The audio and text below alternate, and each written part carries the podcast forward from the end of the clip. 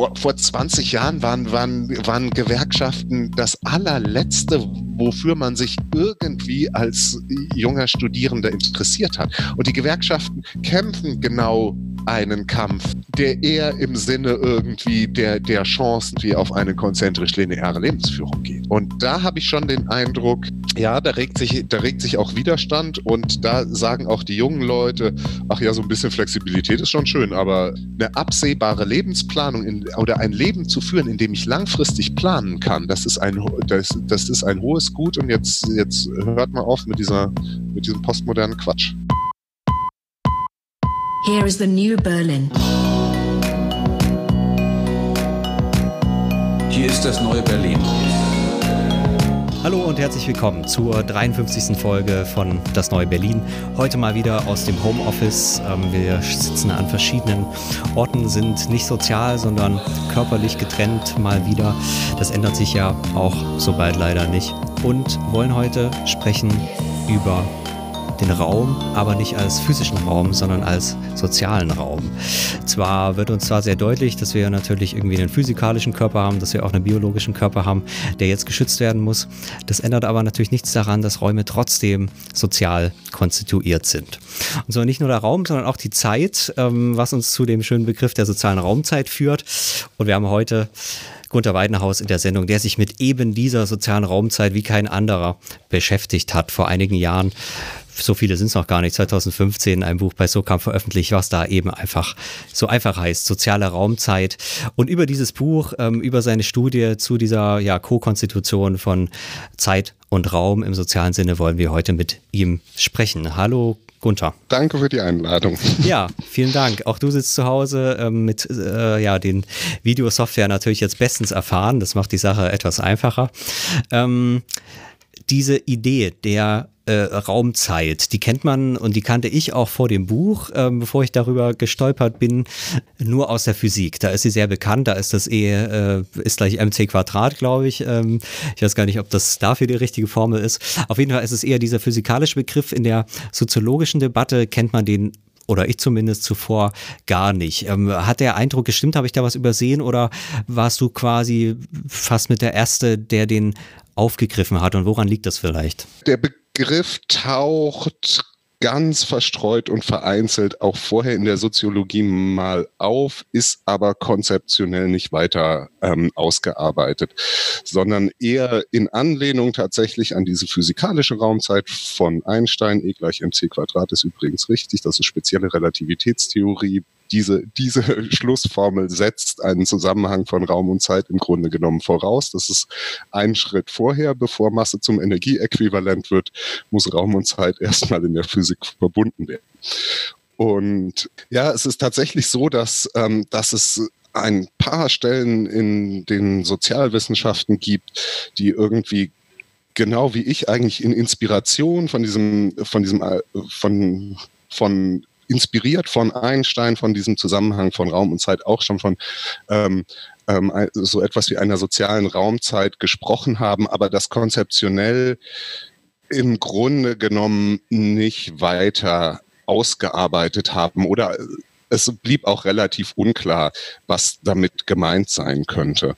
Ähm, und zumeist lief das dann ein Stück weit tatsächlich darauf hinaus, dass man zum Beispiel beim hum Humangeografen ähm, Hegerstrand ähm, dass man dann tatsächlich Bewegung im physischen Raum mit einer Zeitachse abgebildet hat und ähm, dann diese Beobachtung, wie Menschen sich sozusagen im Raum bewegen über die Zeit schon als so etwas wie eine Raumzeit ähm, gefasst hat.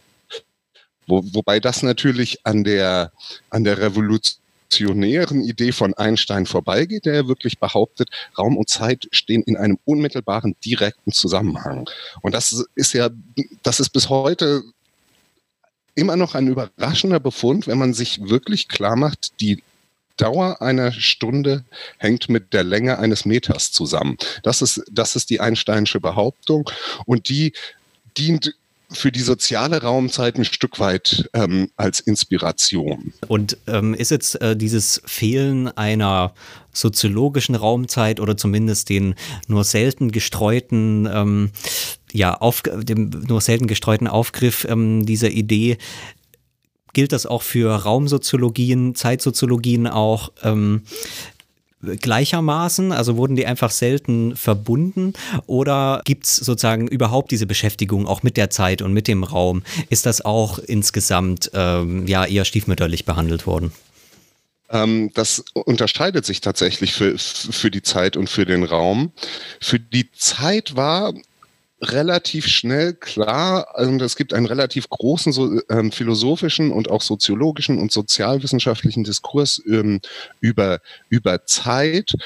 Vielleicht, weil da einfach etwas etwas auffälliger ist, dass, ähm, dass, dass es Zeitbestimmungen gibt ähm, und Zeitvorstellungen gibt, die unmittelbar sozusagen sozial abhängig sind.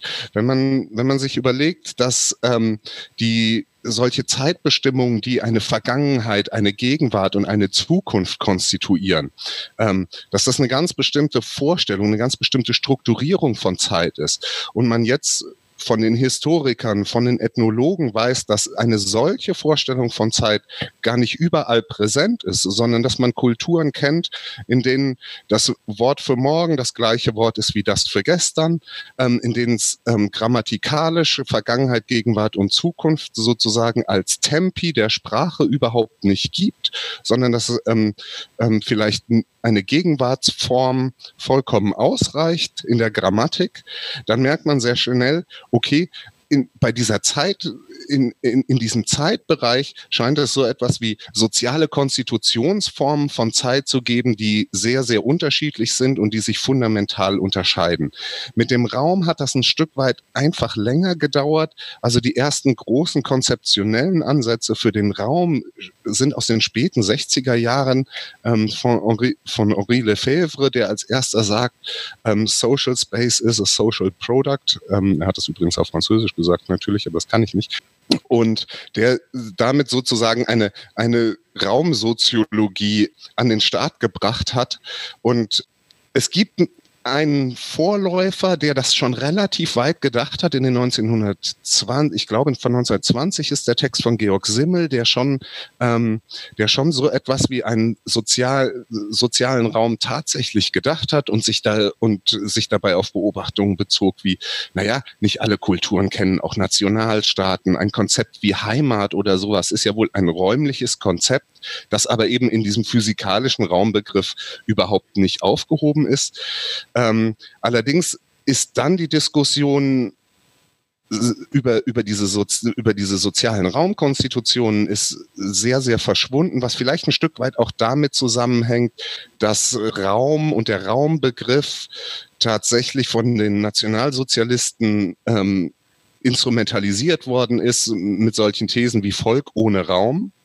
Und ähm, und man auch Angst hatte vor, vor dieser Nähe jetzt räumliche ähm, räumliche Begriffe wieder zu Grundbegriffen in den Sozialwissenschaften zu machen, ähm, vielleicht nach, nach, diesem, nach diesem nationalsozialistischen Missbrauch auch. Vielleicht ähm, halten wir noch mal eine wichtige Unterscheidung fest, die du gerade gemacht hast, ähm, zumindest in Bezug auf die Zeit schon gemacht hast, dass es eben tatsächlich ein Auseinanderfallen von verschiedenen Zeiten gibt, dass es dem, im Bereich der Zeit sowas gibt wie einerseits Geschichtlichkeit, andererseits sowas wie Chronologie und ähnlich beschreibst du es ja auch für den Raum, dass wir es tatsächlich wirklich mit zwei verschiedenen Phänomenen ähm, zu tun haben, beziehungsweise mit vier, wenn wir jetzt Raum und Zeit gleichzeitig betrachten. Ähm, vielleicht können wir das noch mal ein bisschen ausbuchstabieren. Ähm, wie lassen sich die beiden trennen und äh, in welcher Weise sind sie trotzdem aufeinander bezogen, beziehungsweise gibt es einen Bereich, der ähm, fundamentaler ist als der andere vielleicht? Ja, da hatte tatsächlich die, die analytische Zeitphilosophie viel drüber nachgedacht für die, ähm, für die beiden, ähm, für die beiden. Vielleicht gibt es in, vielleicht gibt es sogar drei ähm, verschiedene, ähm, verschiedene Zeitbegriffe. Und der erste Ansatz der analytischen Zeitphilosophie von John Ellis McTaggart ähm, war tatsächlich die Idee, dass sich Geschichtlichkeit auf Chronologie zurückführen lässt.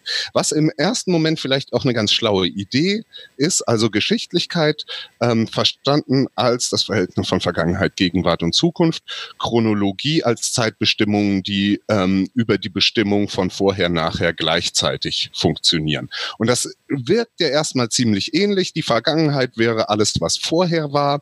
Die Gegenwart ist alles, was jetzt ist und ähm, die Zukunft ist alles, was nachher kommt. Dann könnte man tatsächlich im Grunde Geschichtlichkeit ja auf Chronologie zurückführen, wenn das stimmen würde. Wir merken aber sehr, sehr schnell, dass das ist so gar nicht der Fall. Wir sprechen sinnvoll mit solchen Sätzen wie zum Beispiel, gegenwärtig leben wir im Zeitalter der Weltraumfahrt. Dann würde man, müsste man chronologisch allerdings sagen, ja, dieses Zeitalter hat mal spätestens mit der, mit dem ersten Satelliten im All in den 1950er Jahren begonnen. Das heißt, die Gegenwart, die wir in dem Moment adressieren, ist mal mindestens chronologisch ausgedrückt, beginnt 1950 und dauert noch an. Deswegen ist die Gegenwart nicht diese unendlich kleine Zeitspanne eingeklemmt zwischen Vergangenheit und Zukunft, sondern die Gegenwart ist eigentlich immer das, ähm, das hat Sieghard Neckel mal ganz gut entwickelt. Die Gegenwart ist eigentlich immer das, ähm, was den gegenwärtigen Handlungszusammenhang ausmacht und die Voraussetzungen dieser Handlung oder dieser Handlungszusammenhänge liegen in der Vergangenheit und die Folgen oder die Ziele von Handlungen liegen in der Zukunft. Aber das Andauern dieser Handlung ist eine komplette Gegenwart. Und wenn, wenn das stimmt, dann lassen sich eben chronologische Zeitbestimmungen in geschichtliche Zeitbestimmungen nicht mehr eindeutig übersetzen. Und dann haben wir es mit zwei verschiedenen Zeitbegriffen zu tun. In der analytischen Philosophie der Zeit ist diese These relativ unumstritten.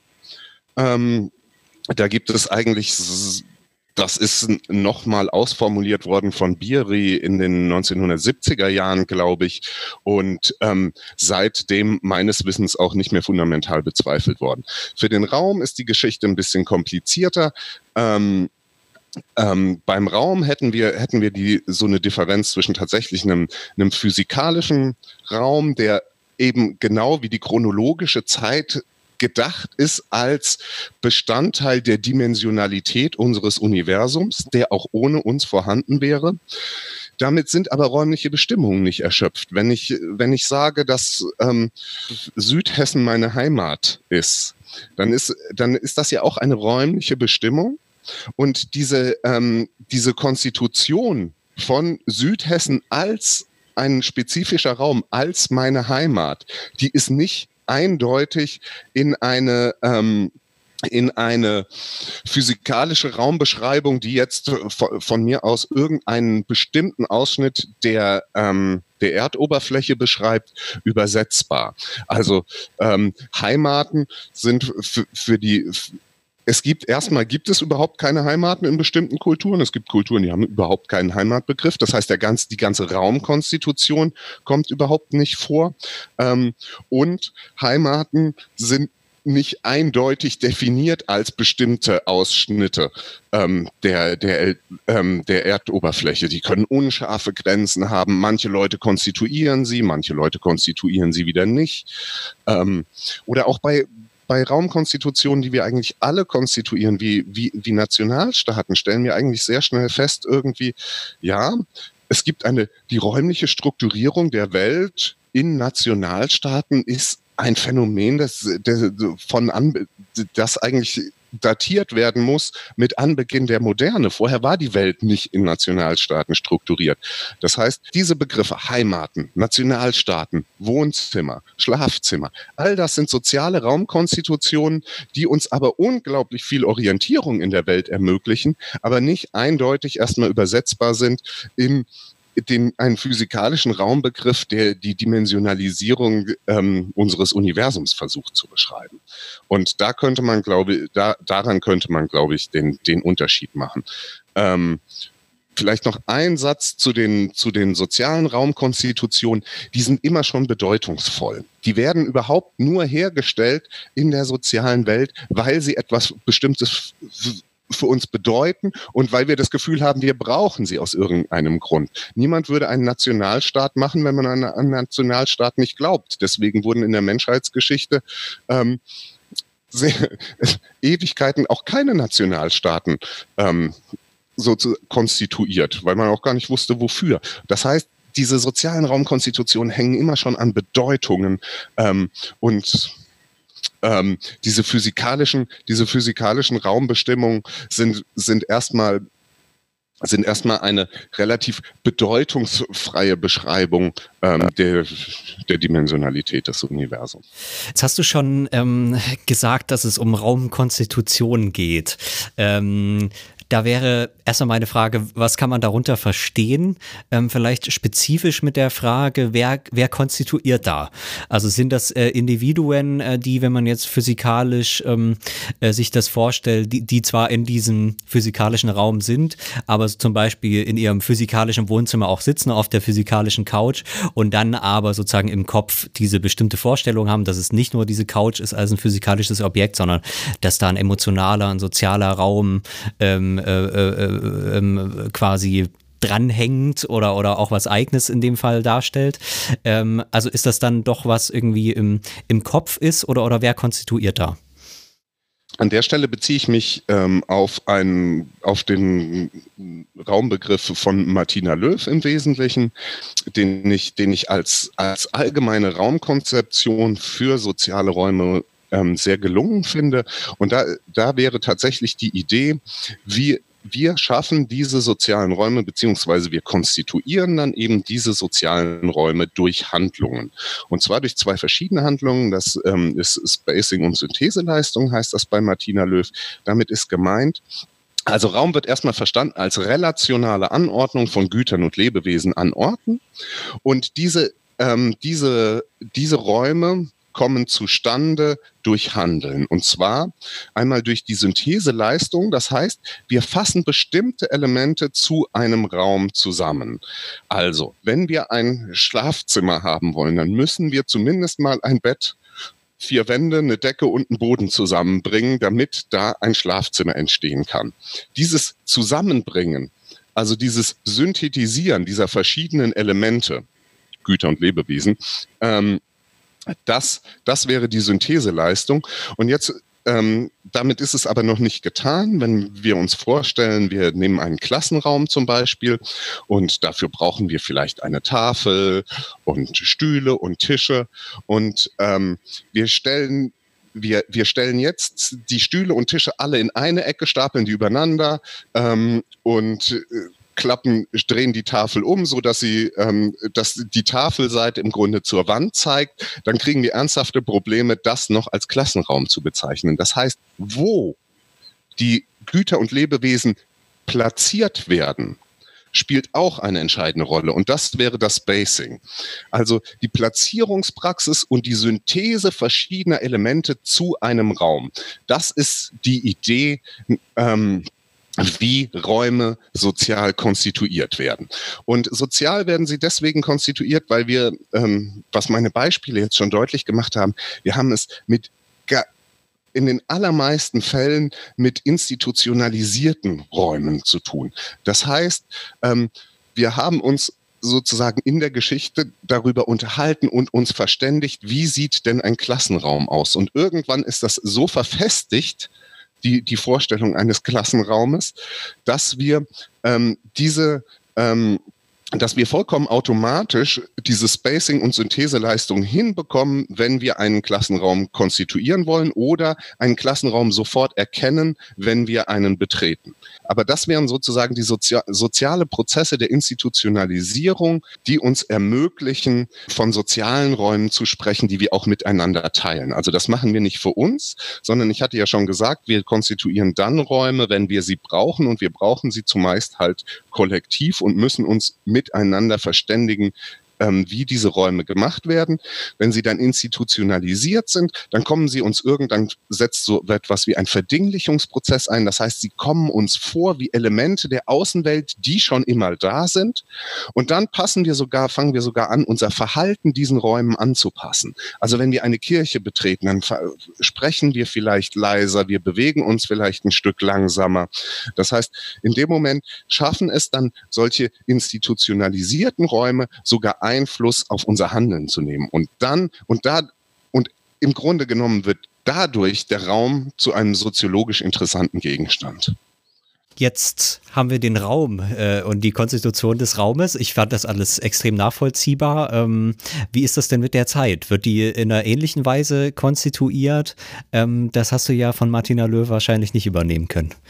Nein. Wie gesagt, da stütze ich mich eher auf die ähm, analytische Philosophie der ähm, der Zeit. Und wenn man jetzt Geschichtlichkeit denkt als das ins Verhältnis setzen von Vergangenheit, Gegenwart und Zukunft, dann kommt man sehr schnell darauf, dass dieses Verhältnis hier auch sehr unterschiedlich beschaffen sein kann. Ähm, man kann zum Beispiel sagen, und das wäre ein, eine typisch moderne Vorstellung, die die auch immer, glaube ich, die dominante Vorstellung ist, ja, da gibt es eine logische Verknüpfung. Ne? Wir finden das in solchen, in solchen Sätzen wie, ähm, wer keine Vergangenheit hat, hat auch keine Zukunft. Das, das bedeutet, man muss sich klar machen, woher man kommt, wo man steht und wohin man gehen will. Das wäre so eine typisch lineare Form der Verknüpfung von Vergangenheit, Gegenwart und Zukunft.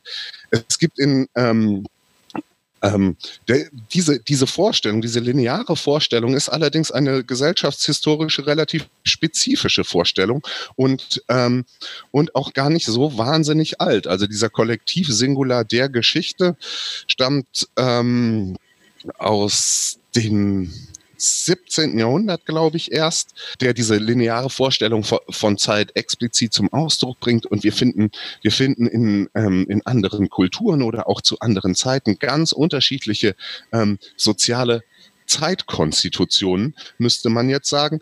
Zum Beispiel, wenn man ähm, sich die Zeitkonstitution der, ähm, der Aborigines in Australien ansieht, dann hat das nichts von irgendwie die Weltgeschichte kommt von einer Vergangenheit, ist jetzt in einer Gegenwart und bewegt sich auf eine Zukunft zu, sondern die, die Geschichtlichkeitsvorstellung wäre eher eine, wie alle Ereignisse, die vorher waren, die jetzt sind und die nachher waren, sind eigentlich auf einem ganz großen Bild schon die ganze Zeit versammelt.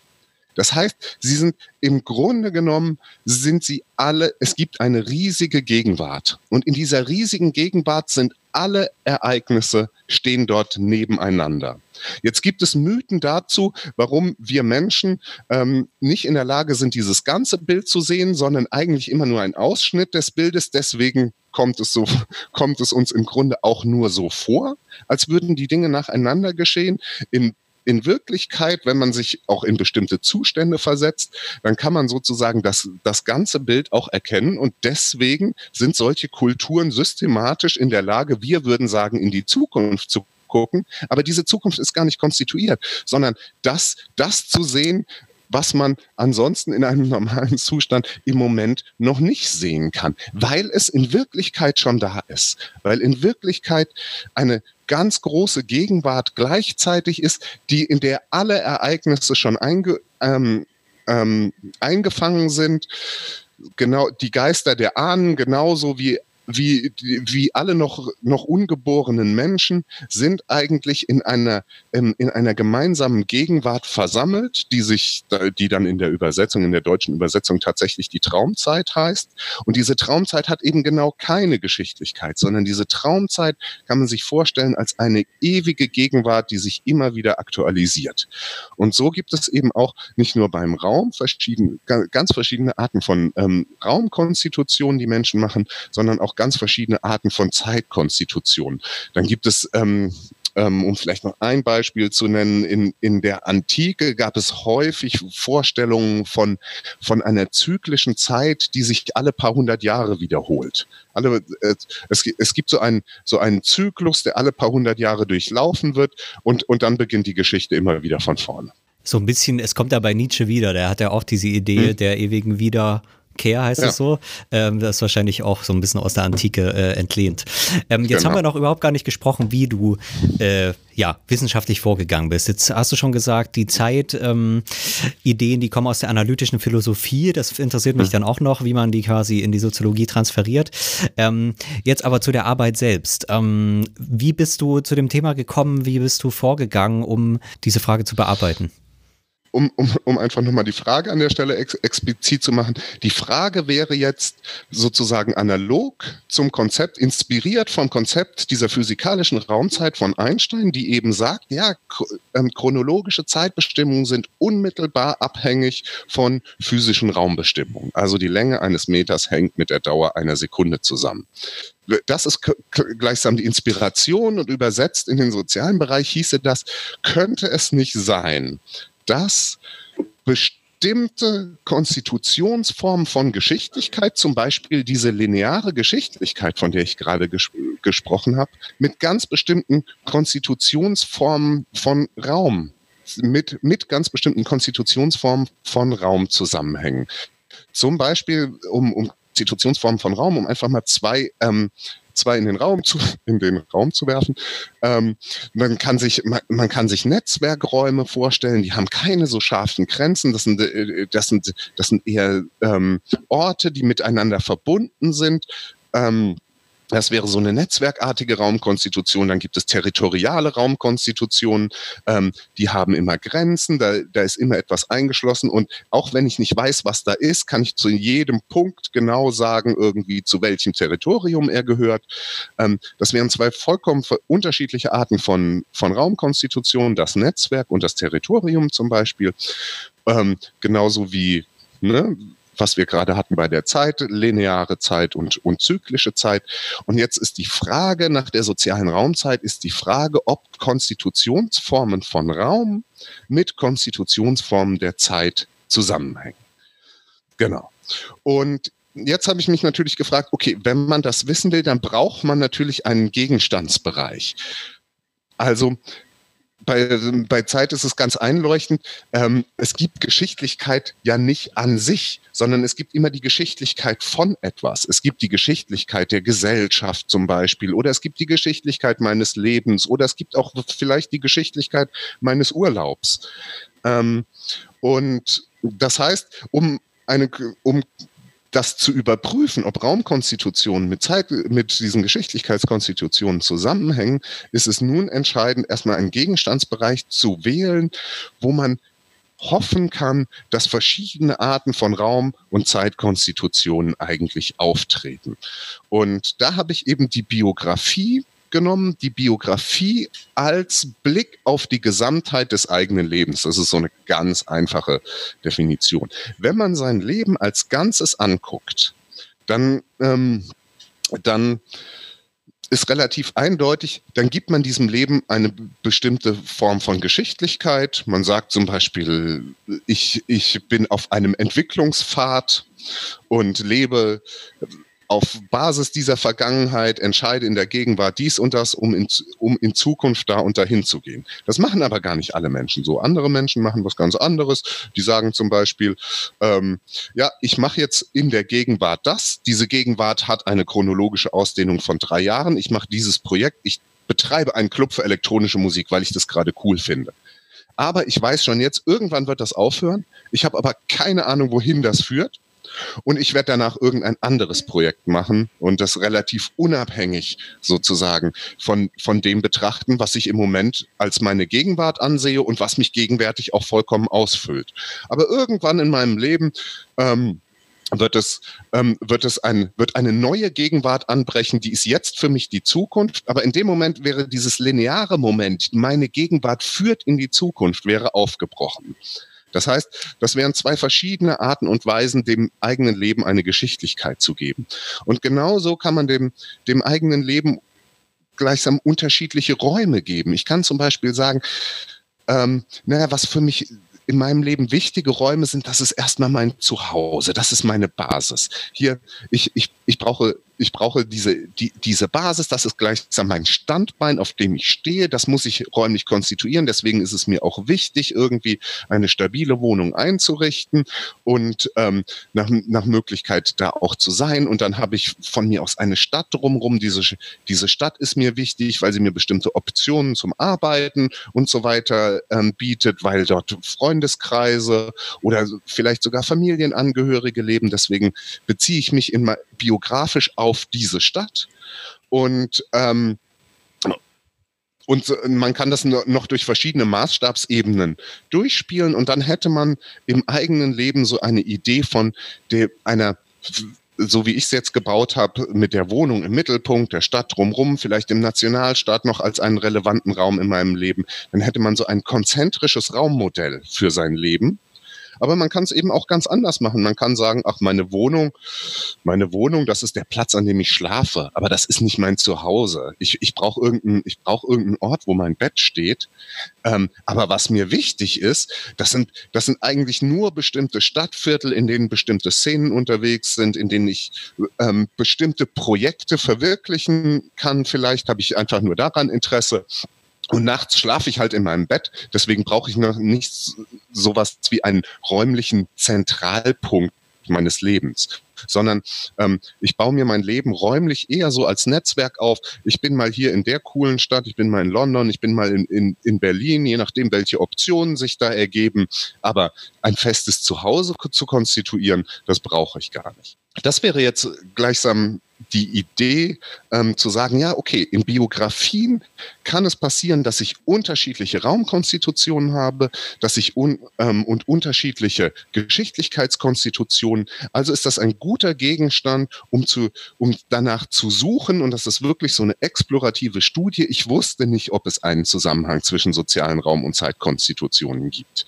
Ähm, um danach zu suchen, ob bestimmte Zeitkonstitution, zum Beispiel so ein lineares Verständnis der eigenen Biografie, immer mit spezifischen Raumkonstitutionen einhergehen, zum Beispiel so ein konzentrisches Modell der eigenen Biografie. Jetzt habe ich auch schon ein bisschen gesagt, wie ich mich der Geschichte angenähert habe. Also ich habe narrativ-biografische Interviews gemacht und habe dann aus diesen Interviews heraus rekonstruiert, wie eigentlich werden hier die biografisch relevanten Räume ins Verhältnis gesetzt und ein Muster daraus gebaut, das ich vielleicht als Typ beschreiben kann. Und wie werden Vergangenheit und Gegenwart und Zukunft des eigenen Lebens ins Verhältnis gesetzt, so dass man damit ein Typen bauen kann, ein Muster beschreiben kann. Und die Frage ist jetzt, ist es vielleicht so, dass immer wenn ich einen Typ von Zeit habe, ich auch einen bestimmten Typ von Raum ähm, habe in den Biografien. Dazu die Frage, auf welcher Ebene findet dann die Konstitution statt? Also ist es dann, ähm, jetzt hast du über den Gegenstand gesprochen, äh, ist der Gegenstand sozusagen eher exemplarisch, an dem man das beobachten kann? Kann es nicht auch sein, dass man quasi in solchen Interviews eher an Diskurse anschließt, die dann ähm, dort sich ereignen, sodass diese, diese Verknüpfungen von Raum und Zeit, du hast jetzt äh, sehr eindrückliche Beispiele genannt, ähm, dass es dann eher um ja, diskursive Verknüpfungen geht ähm, oder ist es dann, also ist, ist die Konstitution, findet die quasi im Interview statt, wenn der Soziologe, in dem Fall du, nachfragt? Ähm, oder ist das sozusagen der, der Rückschluss auf, auf dann in dem Fall, wie diese Menschen auch leben? Also auf welcher Ebene ähm, sind da jeweils die Begriffe angelegt? Das, das, ist tatsächlich eine sehr schöne Frage es ist, es ist tatsächlich ein Stück weit richtig, dass die Interviewsituation, die einen solchen Stimulus gibt, das ist ein ganz einfacher Stimulus. Ich sage sehr wenig in, und ich frage auch sehr wenig in solchen Interviews, sondern ich lasse mir Lebensgeschichten erzählen. Und das heißt, ich gebe so einen Eingangsstimulus, so eine Erzählaufforderung, die im Grunde, im Grunde aus dem Satz besteht, ich möchte, ich möchte Sie bitten, mir die Geschichte Ihres Lebens zu erzählen. Und dann versuche ich die Leute so lange erzählen zu lassen, wie es ähm, wie es nur irgend geht, möglichst ohne irgendwelche Nachfragen zu stellen, ähm, was den Vorteil hat, dass die Leute das erzählen, was ihnen relevant vorkommt und das weglassen, was ihnen nicht relevant vorkommt. So, wenn ich immer fragen würde, dann gebe ich selber immer die Relevanzstrukturen, also was ist wichtig, was ist unwichtig, die würde ich immer vorgeben. Durch diese, durch diese freie Form der Interviewführung ähm, gibt es sozusagen eine Chance, die Relevanzstrukturen der meiner Interviewpartnerin ähm, zu, zu rekonstruieren, weil das, was sie, was sie erzählen, ist ihnen wichtig. Aber um auf deine Frage zurückzukommen an, an dieser Stelle, jetzt ist es tatsächlich so, dass in dieser Erzählaufforderung, die ich gerade genannt habe, ein ganz be bestimmter Stimulus auch liegt, der im Grunde heißt, nehme die Gesamtheit deines Lebens in den Blick. Also biografisiere jetzt. Und das ist tatsächlich etwas, was wir im Alltag nicht permanent machen. Wovon ich aber behaupten würde, dass es in, in modernen Gesellschaften, und ich würde jetzt, wüsste nicht, wo auf der Welt keine moderne Gesellschaft mehr ist, dass es in modernen Gesellschaften sehr, sehr üblich ist, das hat was mit Individualisierung und so weiter zu tun, also sozusagen sein eigenes Leben als Gesamtheit in den Blick zu nehmen. Das hat auch was damit zu tun, dass wir in der Moderne aufgefordert sind, unser Leben zu führen und zwar selbstverantwortlich zu führen. Das heißt, eigentlich alle modernen Menschen, was praktisch alle, was nahezu was die allermeisten Menschen sind, würde ich jetzt mal sagen, die, die, gegenwärtig auf der Welt leben. Ähm, also das Leben als Gesamtheit in den Blick nehmen, als biografische Perspektive, können die allermeisten ähm, Menschen tatsächlich tun. Es ist aber keine alltägliche Geschichte, sondern es ist eine Geschichte, die man, wenn man sozusagen weitreichende Entscheidungen im Leben trifft, dann nimmt man, nimmt man aber, nimmt man, glaube ich, schon, ist man es auch gewohnt, eine solche Perspektive einzunehmen. Das heißt, sie ist kein wissenschaftliches Artefakt. Also es wird nicht nur, wenn ich diese Frage stelle, biografisiert, sondern es wird auch biografisiert, wenn man zum Beispiel zwei Jobangebote hat, eins in München äh, und eins in Berlin und sich jetzt fragt, welchen dieser beiden Jobs nehme ich an? Dann taucht im Hintergrund die Frage auf, ja, wie will ich denn leben? Was will ich denn mit meinem Leben machen? Wie soll ich, wie soll ich denn mein Leben führen? Oder welche Ausbildungsberuf oder welchen Beruf? Studieren oder Ausbildung? In solchen, in solchen Momenten, glaube ich, ähm, gibt, taucht diese biografische Perspektive, die jetzt eben auch mein Forschungsgegenstand ist, sozusagen auch in der Welt empirisch auf. Das heißt, diese biografische Perspektive ist, würde ich nicht sagen, dass sie nur ein Artefakt ist, das nur dann auftaucht, wenn ich sie provoziere. Allerdings provoziere ich sie natürlich in der Interviewsituation, um jetzt sozusagen, nimm jetzt doch nochmal dein Leben als Gesamtheit in den Blick. Wir sind auch darauf sozialisiert, unser Leben hin und wieder als Gesamtheit in den Blick zu nehmen. Also welches Schulkind wird denn nicht gefragt, ja, was willst du denn später werden? Wo, wo soll das denn hinführen, wenn du so weitermachst? Konntest du da manche Erkenntnisse der Biografieforschung, der Lebenslaufsoziologie, die es ja schon lange gibt, ähm, die auch ähm, ja ganz unterschiedliche Fragestellungen bearbeitet, dafür verwenden? Oder ist es tatsächlich eine Perspektive, die da, die da gar nicht so stattfindet, auf diese Zeitlichkeit, die Räumlichkeit der Biografie selbst oder der Konstitution äh, darin, ähm, sich das anzugucken? Ja, ta äh, ta tatsächlich, ähm, tatsächlich wird Biografie, also es gibt eine ganze Fülle irgendwie von möglichen Fragestellungen für Biografieforschung. Und ich habe auch bis jetzt ähm, noch nicht erlebt, irgendwie, dass diese Fragestellung, die ich an dieses biografische Material dann stelle, irgendwie ein, ein, ein Problem bei ein, einschlägigen Biografieforscherinnen irgendwie provoziert hätte.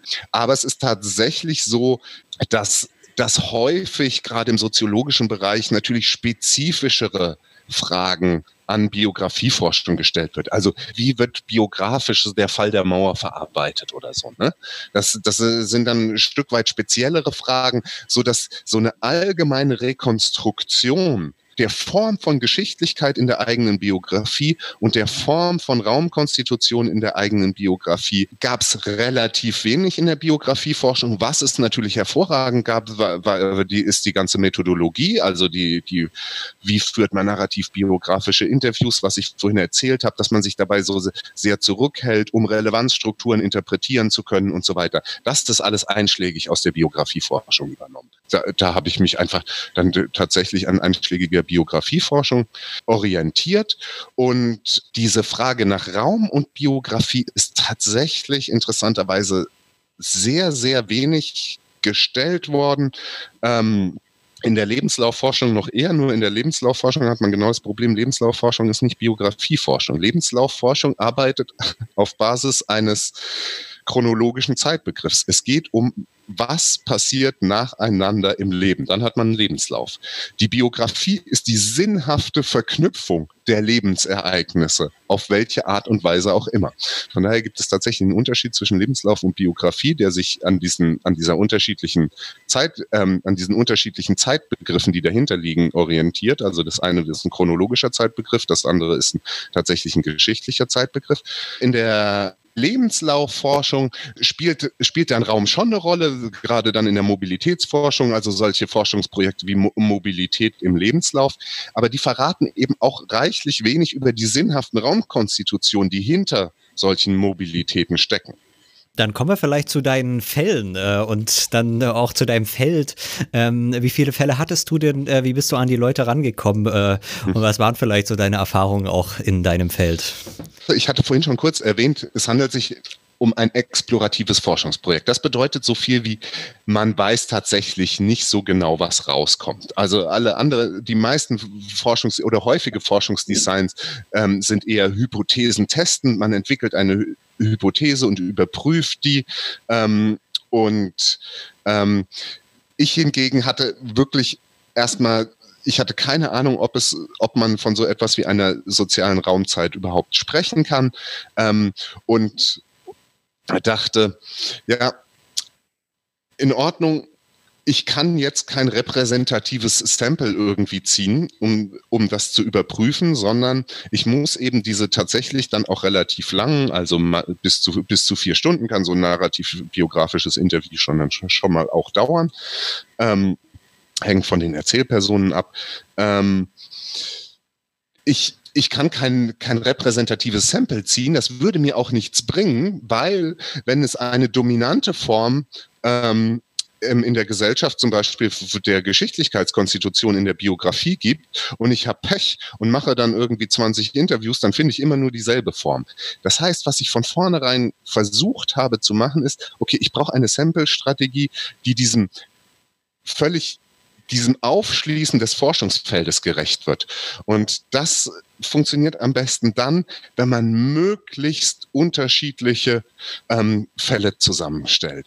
Also wenn man zum Beispiel vermutet, na, was könnte denn Einfluss ähm, haben, dass sich die Art und Weise, wie ich die Geschichtlichkeit meines Lebens denke, was könnte, was könnte denn das verändern oder was, wie könnte, welche Personen könnten da könnten da vielleicht irgendwie ihre, die, ihre Geschichtlichkeit anders konstituieren als andere Personen. Und dann fängt man an zu, zu fragen, ja, okay, ne, Erwerbssituationen irgendwie ähm, sind in dieser Gesellschaft irgendwie eine relativ wichtige Geschichte, hat auch mit, das ist das entscheidende Anerkennungssystem in dieser Gesellschaft, ist, ist Erwerbsarbeit.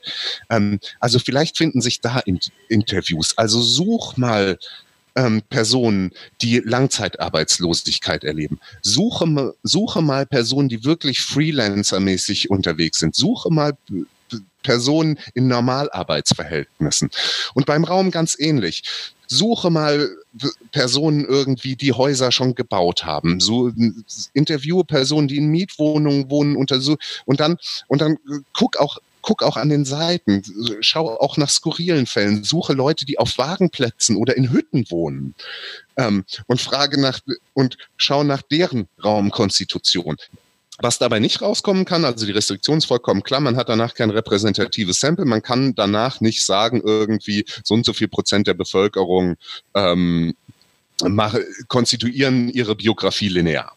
Das, das kann man dann nicht sagen, aber man hat eine ganz gute Chance zu sagen, das sind die typischen Arten und Weisen, ähm, die Geschichtlichkeit des eigen, eigenen Lebens zu konstituieren. Und das habe ich auch, das weiß ich relativ erschöpfend. Viel andere gibt es wahrscheinlich in dieser Gesellschaft nicht, weil ich so mit so unterschiedlichen Leuten gesprochen habe, dass mir tatsächlich nicht mehr viel einfällt, wie Geschichtlichkeit noch anders gemacht werden könnte. Und das wäre das Ziel einer solchen auf Heterogenität, also auf Verschiedenheit ein, ähm, auf ähm, auf Verschiedenheit zu samplen, also die Fälle danach auszusu auszusuchen, möglichst große Unterschiede ähm, zu haben und erwarten zu lassen, so dass man hinterher ganz gute Argumente dafür hat, in der Soziologie nennt man das theoretische Sättigung, dass man dann ein theoretisches, theoretisch gesättigtes ähm, Sample am Ende hat, wo man dann denkt, ja, okay, wenn ich jetzt noch fünf Leute interviewe, dann kommt auch kein, keine neue Form Geschichtlichkeit bei raus oder kommt auch keine neue Form ähm, der biografischen Raumkonstitution bei raus, sondern ich kenne eigentlich die unterschiedlichen Formen biografischer Raumkonstitutionen und Geschichtlichkeitskonstitutionen, ähm, die, die zumindest Ne, ist ein deutsches, ist ein deutsches Sampling, die zumindest irgendwie in, in Deutschland vorkommen. Aber man muss ja dann eigentlich schon ähm, sozusagen ein gewisses theoretisches Vorverständnis davon haben, ähm, wo was sozusagen signifikante Unterschiede auch zwischen den Leuten sein können. Also alle Leute unterscheiden sich in unendlich vielen möglichen Eigenschaften, aber die relevanten Eigenschaften, die musst du ja sozusagen schon auch vorher äh, theoretisch irgendwie vorwegnehmen und dann auch irgendwie im Prinzip ja auch schon bevor du dein Sample hast, äh, gewisse Typologien äh, im Kopf haben, also bestimmte, wie du es ja schon gesagt hast, Arbeitsverhältnisse, Wohnverhältnisse zum Beispiel, ähm, äh, die, die dann sozusagen in einem äh, bestimmten Sinne schon eben vorverstanden, vorstrukturiert sind. Also das, das muss man dann schon immer machen, wenn man so eine explorative Herangehensweise äh, versucht, nicht wahr? Man braucht die Typologie vorher nicht im Kopf zu haben. Also das, das glaube ich, soweit muss man nicht gehen und die hatte ich auch vorher nicht im Kopf. Also die Typen, die dann tatsächlich für Geschichtlichkeit dabei rausgekommen sind, nämlich zyklisch, linear und episodisch, die sind wirklich dann ähm, aus dem Material heraus entwickelt. Die, die kannte ich auch vorher nicht. Ähm, hm. Und ähm, aber was man natürlich tatsächlich braucht, sind Annahmen darüber, was könnte denn sozusagen die Form äh, ganz allgemein, also wirklich auf diesem allgemeinen Level, was könnte denn die Form von Geschichtlichkeit beeinflussen? Und das sind natürlich ein Stück weit auch gar nicht so wahnsinnig wissenschaftliche Vorannahmen, die man da trifft. Also da muss man auch ehrlich mit sich selber sein.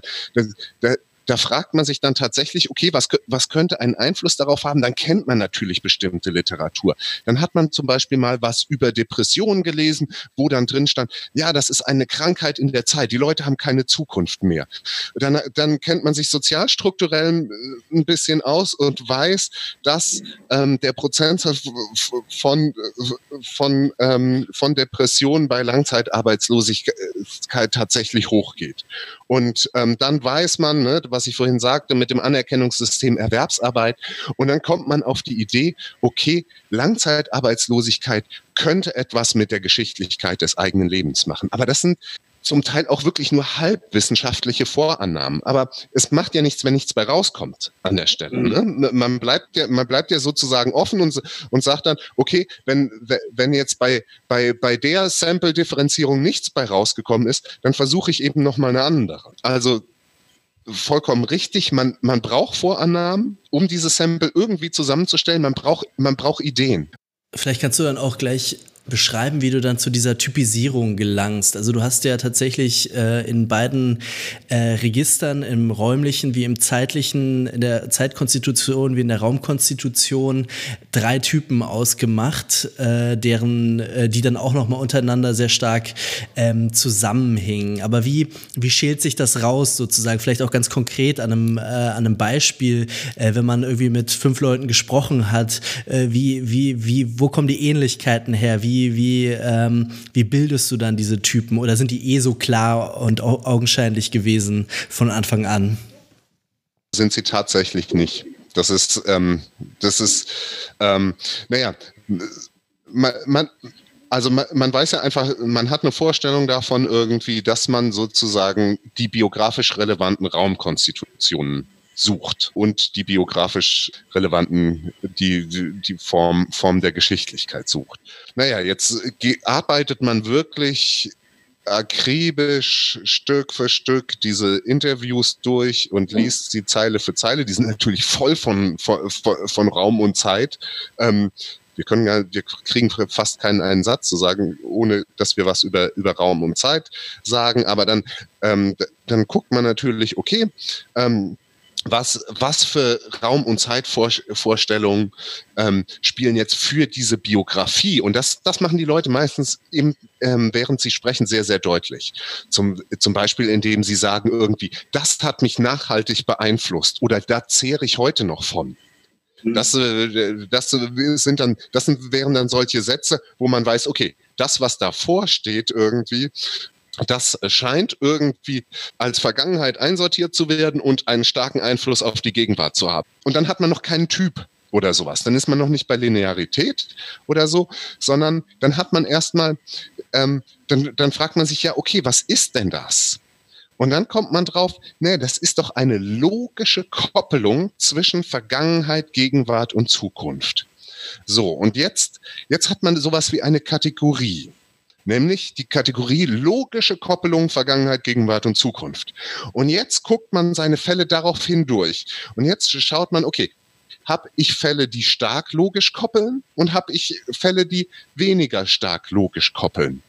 Und dann entwickelt man nach und nach so einige Kategorien, ähm, die und, und bestimmt ihre möglichen Ausprägungsmuster. Die Ausprägungsmuster wären jetzt starke logische Koppelungen irgendwie bis zu hin zu gar keiner logischen Koppelung. Im, im Grunde genommen, das wäre die Ausprägung dieser Kategorie. Und wenn man so ein paar Kategorien zusammengebaut hat, dann kann man sich für die einzelnen Fälle anschauen, naja, gibt es denn bestimmte Ausprägungsmuster über zum Beispiel drei Kategorien. Und wenn man solche Muster gehäuft findet, dann hat man erst einen, dann hat man einen starken Hinweis auf einen Typus. Allerdings in dieser Art von Forschung ist das immer noch kein Typ, sondern die können auch irgendwie einfach ähnliche Ausprägungsmuster haben. Ähm, zur Typenbeschreibung gehört dann, dass man sich gleichsam nach dem Sinn dieser Art und Weise, sich räumlich oder zeitlich in die Welt zu stellen, fragt.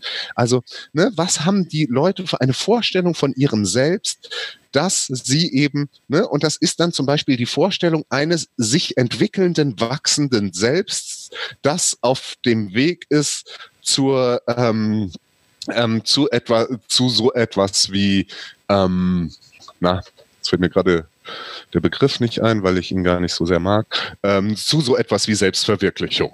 Mhm. Und das, das, das wäre mein Pfad. So. Und wenn ich jetzt mehrere, mehrere in Interviews habe und mehrere Fälle, in denen die verschiedenen Kategorien irgendwie ähm, ähnlich, ähnlich ausgeprägt sind und, ähm, und ich kann, ich kann diese, diese ähnliche Ausprägung beschreiben als irgendwie ähm, auf dem Weg zur Selbstverwirklichung, durch die Zeit auf dem Weg zur Selbstverwirklichung. Ähm, dann, und dann habe ich sowas wie einen Typen und dann gebe ich dem einen Titel wie zum Beispiel, na, das ist eine lineare Vorstellung von eigener Lebensgeschichtlichkeit. Die beiden anderen Typen, um die vielleicht kurz zu erwähnen, wäre tatsächlich so eine, so eine zyklische, das ist kein guter Begriff. Ähm, eigentlich ähm, wäre es besser zu sagen, im Buch steht noch zyklisch, aber eigentlich würde ich heute sagen, das, sind, das, das wäre eine ewig gegenwärtige ähm, Geschichtlichkeitskonstitution.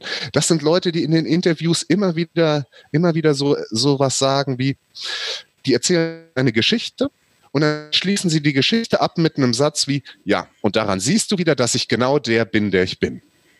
Die, ähm, die, die so, sozusagen etwas wie ein hochgradig stabilisiertes Selbst, das über alle Zeit hinweg identisch ist, da geht es nicht um Entwicklung und Selbstfindung. Die wissen genau, wer sie sind.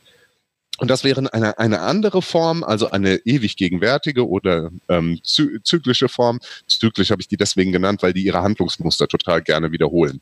Die machen total gerne immer dasselbe, ähm, aber egal.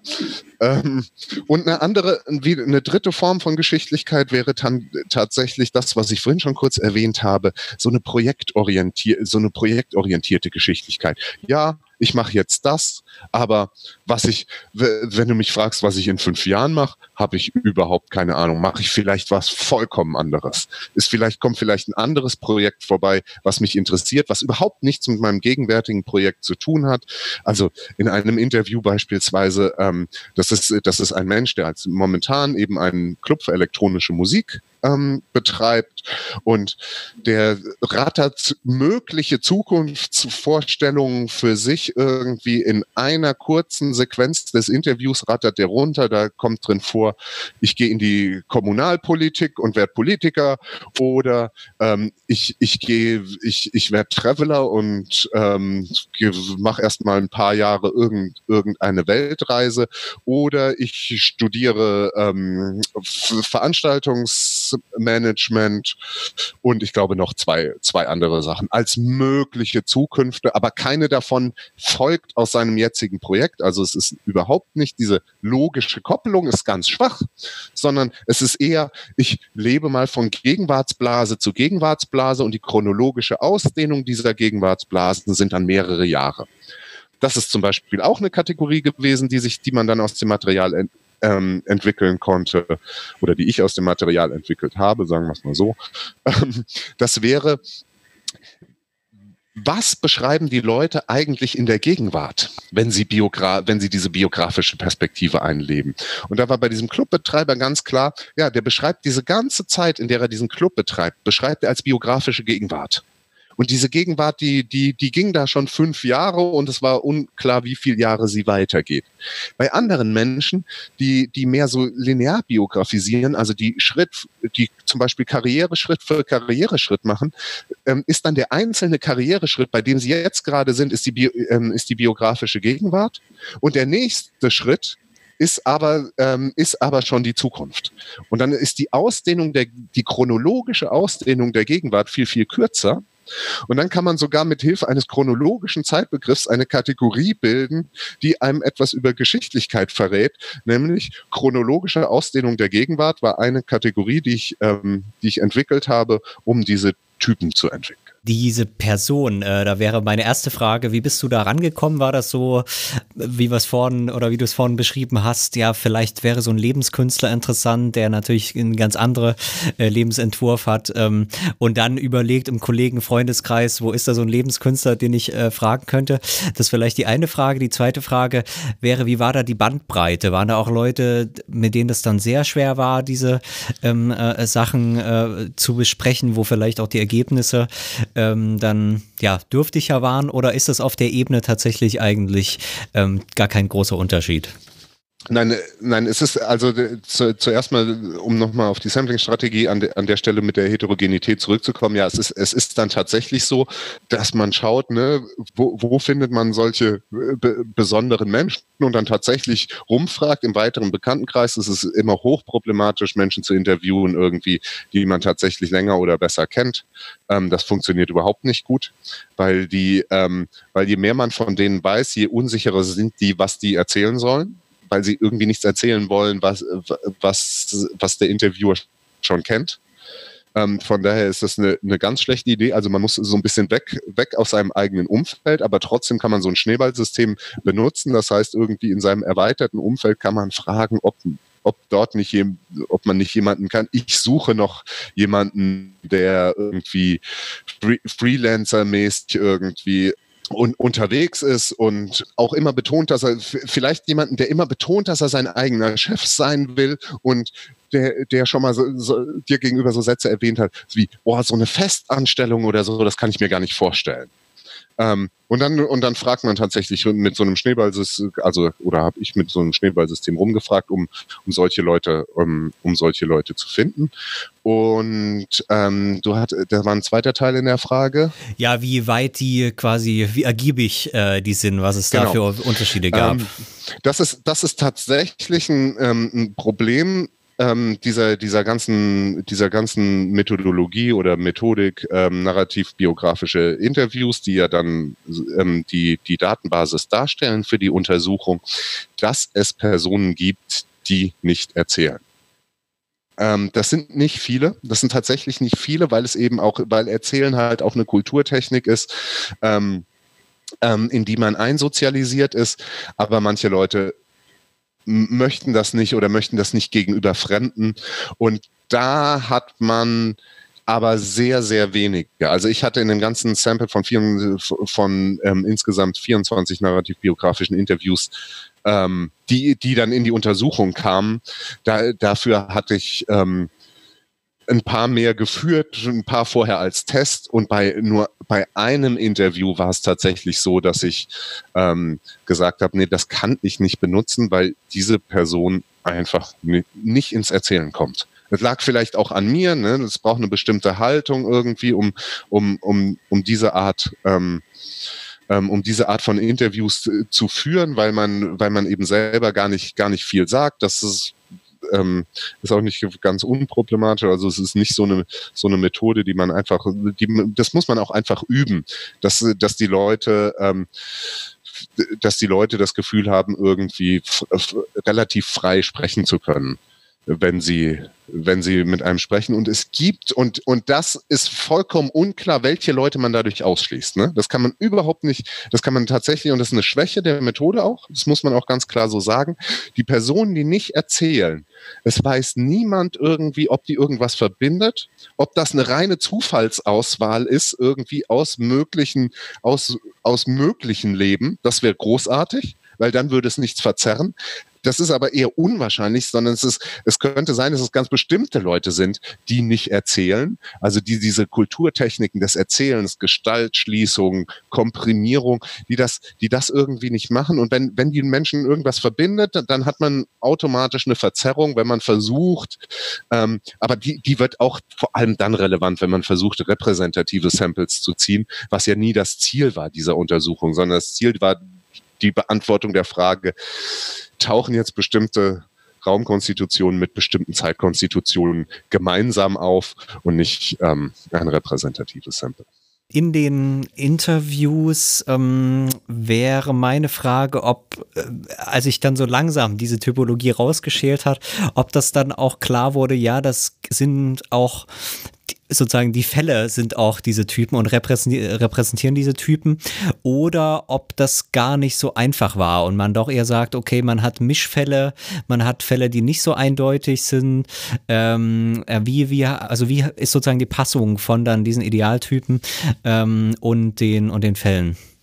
Ja, überraschenderweise, und das äh, finde ich tatsächlich überraschend, sind die Fälle relativ, also ne, Spiel gibt's da immer, aber tatsächlich relativ nah an den Idealtypen gewesen. Ähm, und die, die Misch, also Mischungen eher weniger. Was es, was es gibt, sind sozusagen ähm, Wechsel der raumzeitlichen Orientierung, nenne ich es mal, ähm, im Lebenslauf. Also im Verlauf des Lebens bestimmte Ereignisse treten ein. Zum Beispiel, ich habe ähm, ne, zu, dieser, zu dieser linearen Lebensplanung gehört zum konzentrisches Raummodell. Ich habe ein, ein Zentrum, ein, ein, ein Zentrum meines Lebens irgendwie, das ist im Normalfall irgendwie in dieser Gesellschaft die, die, die eigene Wohnung, das ist mein Standbein. Das das versuche ich auch halbwegs stabil zu halten. Das heißt nicht, dass ich nicht umziehen kann, aber das heißt, dass ich ein Zuhause konstituieren muss. Und dieses Hause zu konstituieren ist auch Arbeit. Deswegen ziehe ich nicht unüberlegt mal einfach irgendwo um, weil das heißt immer, ich muss ein neues Zuhause konstituieren. Ähm, Genau. Also die, diese Menschen haben, äh, diese Menschen haben ein Zuhause, denen ist aber mal mindestens die, die Stadt auch noch wichtig, häufig verbunden mit Freundeskreisen, ähm, in denen sie leben, und ähm, auf anderen Maßstabsebenen dann vielleicht sowas wie Heimat und so eine, so eine geografische Verbundenheit zu einer bestimmten Region.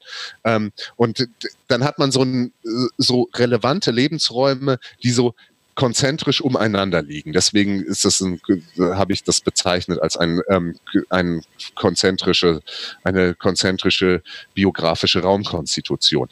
Und die, die habe ich immer dann gefunden, wenn ich diese linearen, ähm, wenn ich diese, diese, diese lineare Vorstellung auch des eigenen Lebens gefunden habe. Das heißt, es gibt so einen konzentrisch linearen Typ. Jetzt sind die, die ich dann als konzentrisch linear gleichsam ähm, ähm, eingelesen habe, würde, würde ich jetzt mal sagen, die sind tatsächlich nicht so wahnsinnig weit weg. Klar, aber von, von so einem konzentrisch idealen ähm, ähm, von so, so, einem konzentrisch linearen Idealtyp. Ähm, deswegen konnte ich mich auch entscheiden, ich kann bestimmte Fälle sozusagen als Beispiele beschreiben für diesen, ähm, für, für diesen Typus. Was es allerdings gibt, sind Wechsel ähm, im, im Lebenslauf dieses Raumzeittypen. Also so ein, ne, wenn, wenn die Karriere vollkommen gegen die Wand fährt, aus irgendeinem, also ne, man, jemand, der baut jetzt seine, die Linearität weniger über so eine Selbstverwirklichungsidee als über eine Karriereidee. So kann man, kann man unterschiedlich konnotieren, diese, diese lineare Zeitgeschichte.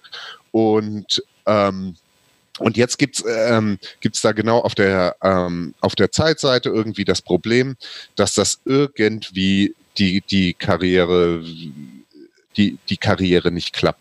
Dann kann es passieren, ähm, dass der Raumzeittyp tatsächlich gewechselt wird, dass diese Orientierung, diese lineare Orientierung für das eigene Leben für die Menschen dann selber irgendwann keinen Sinn mehr macht. Und dann wechseln sie aber tatsächlich relativ plötzlich, zumindest in den Erzählungen, wenn man diese Erzählungen rekonstruiert, klingt das dann so, dass sie dann relativ plötzlich zum Beispiel zu, zu, solch, zu einem inselhaft eben, eben ewig gegenwärtigen Modus der, ähm, der Biografie wechseln. Aber das dann auch relativ radikal.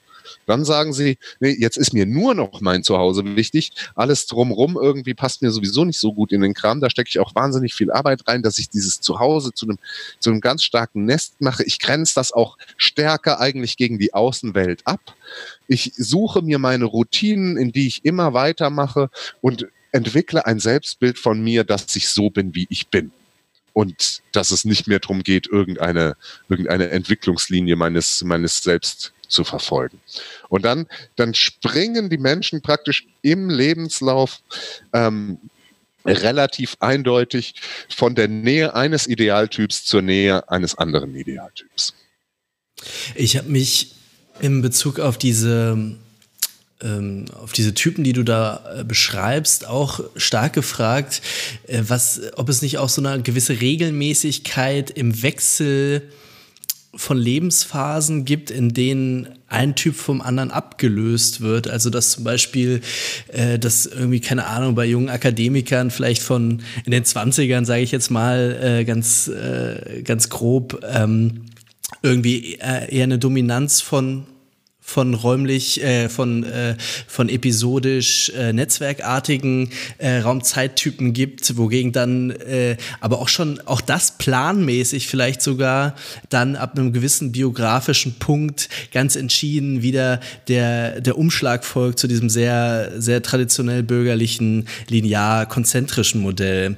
Äh, hast du sowas auch beobachtet und ähm, ist es in dem Sinne nicht sogar sinnvoller, ähm, ja, da das gar nicht so sehr äh, an, an Personen festzumachen, sondern eher an, an Lebensphasen vielleicht, an institutionell auch vorgeprägten Lebensphasen natürlich?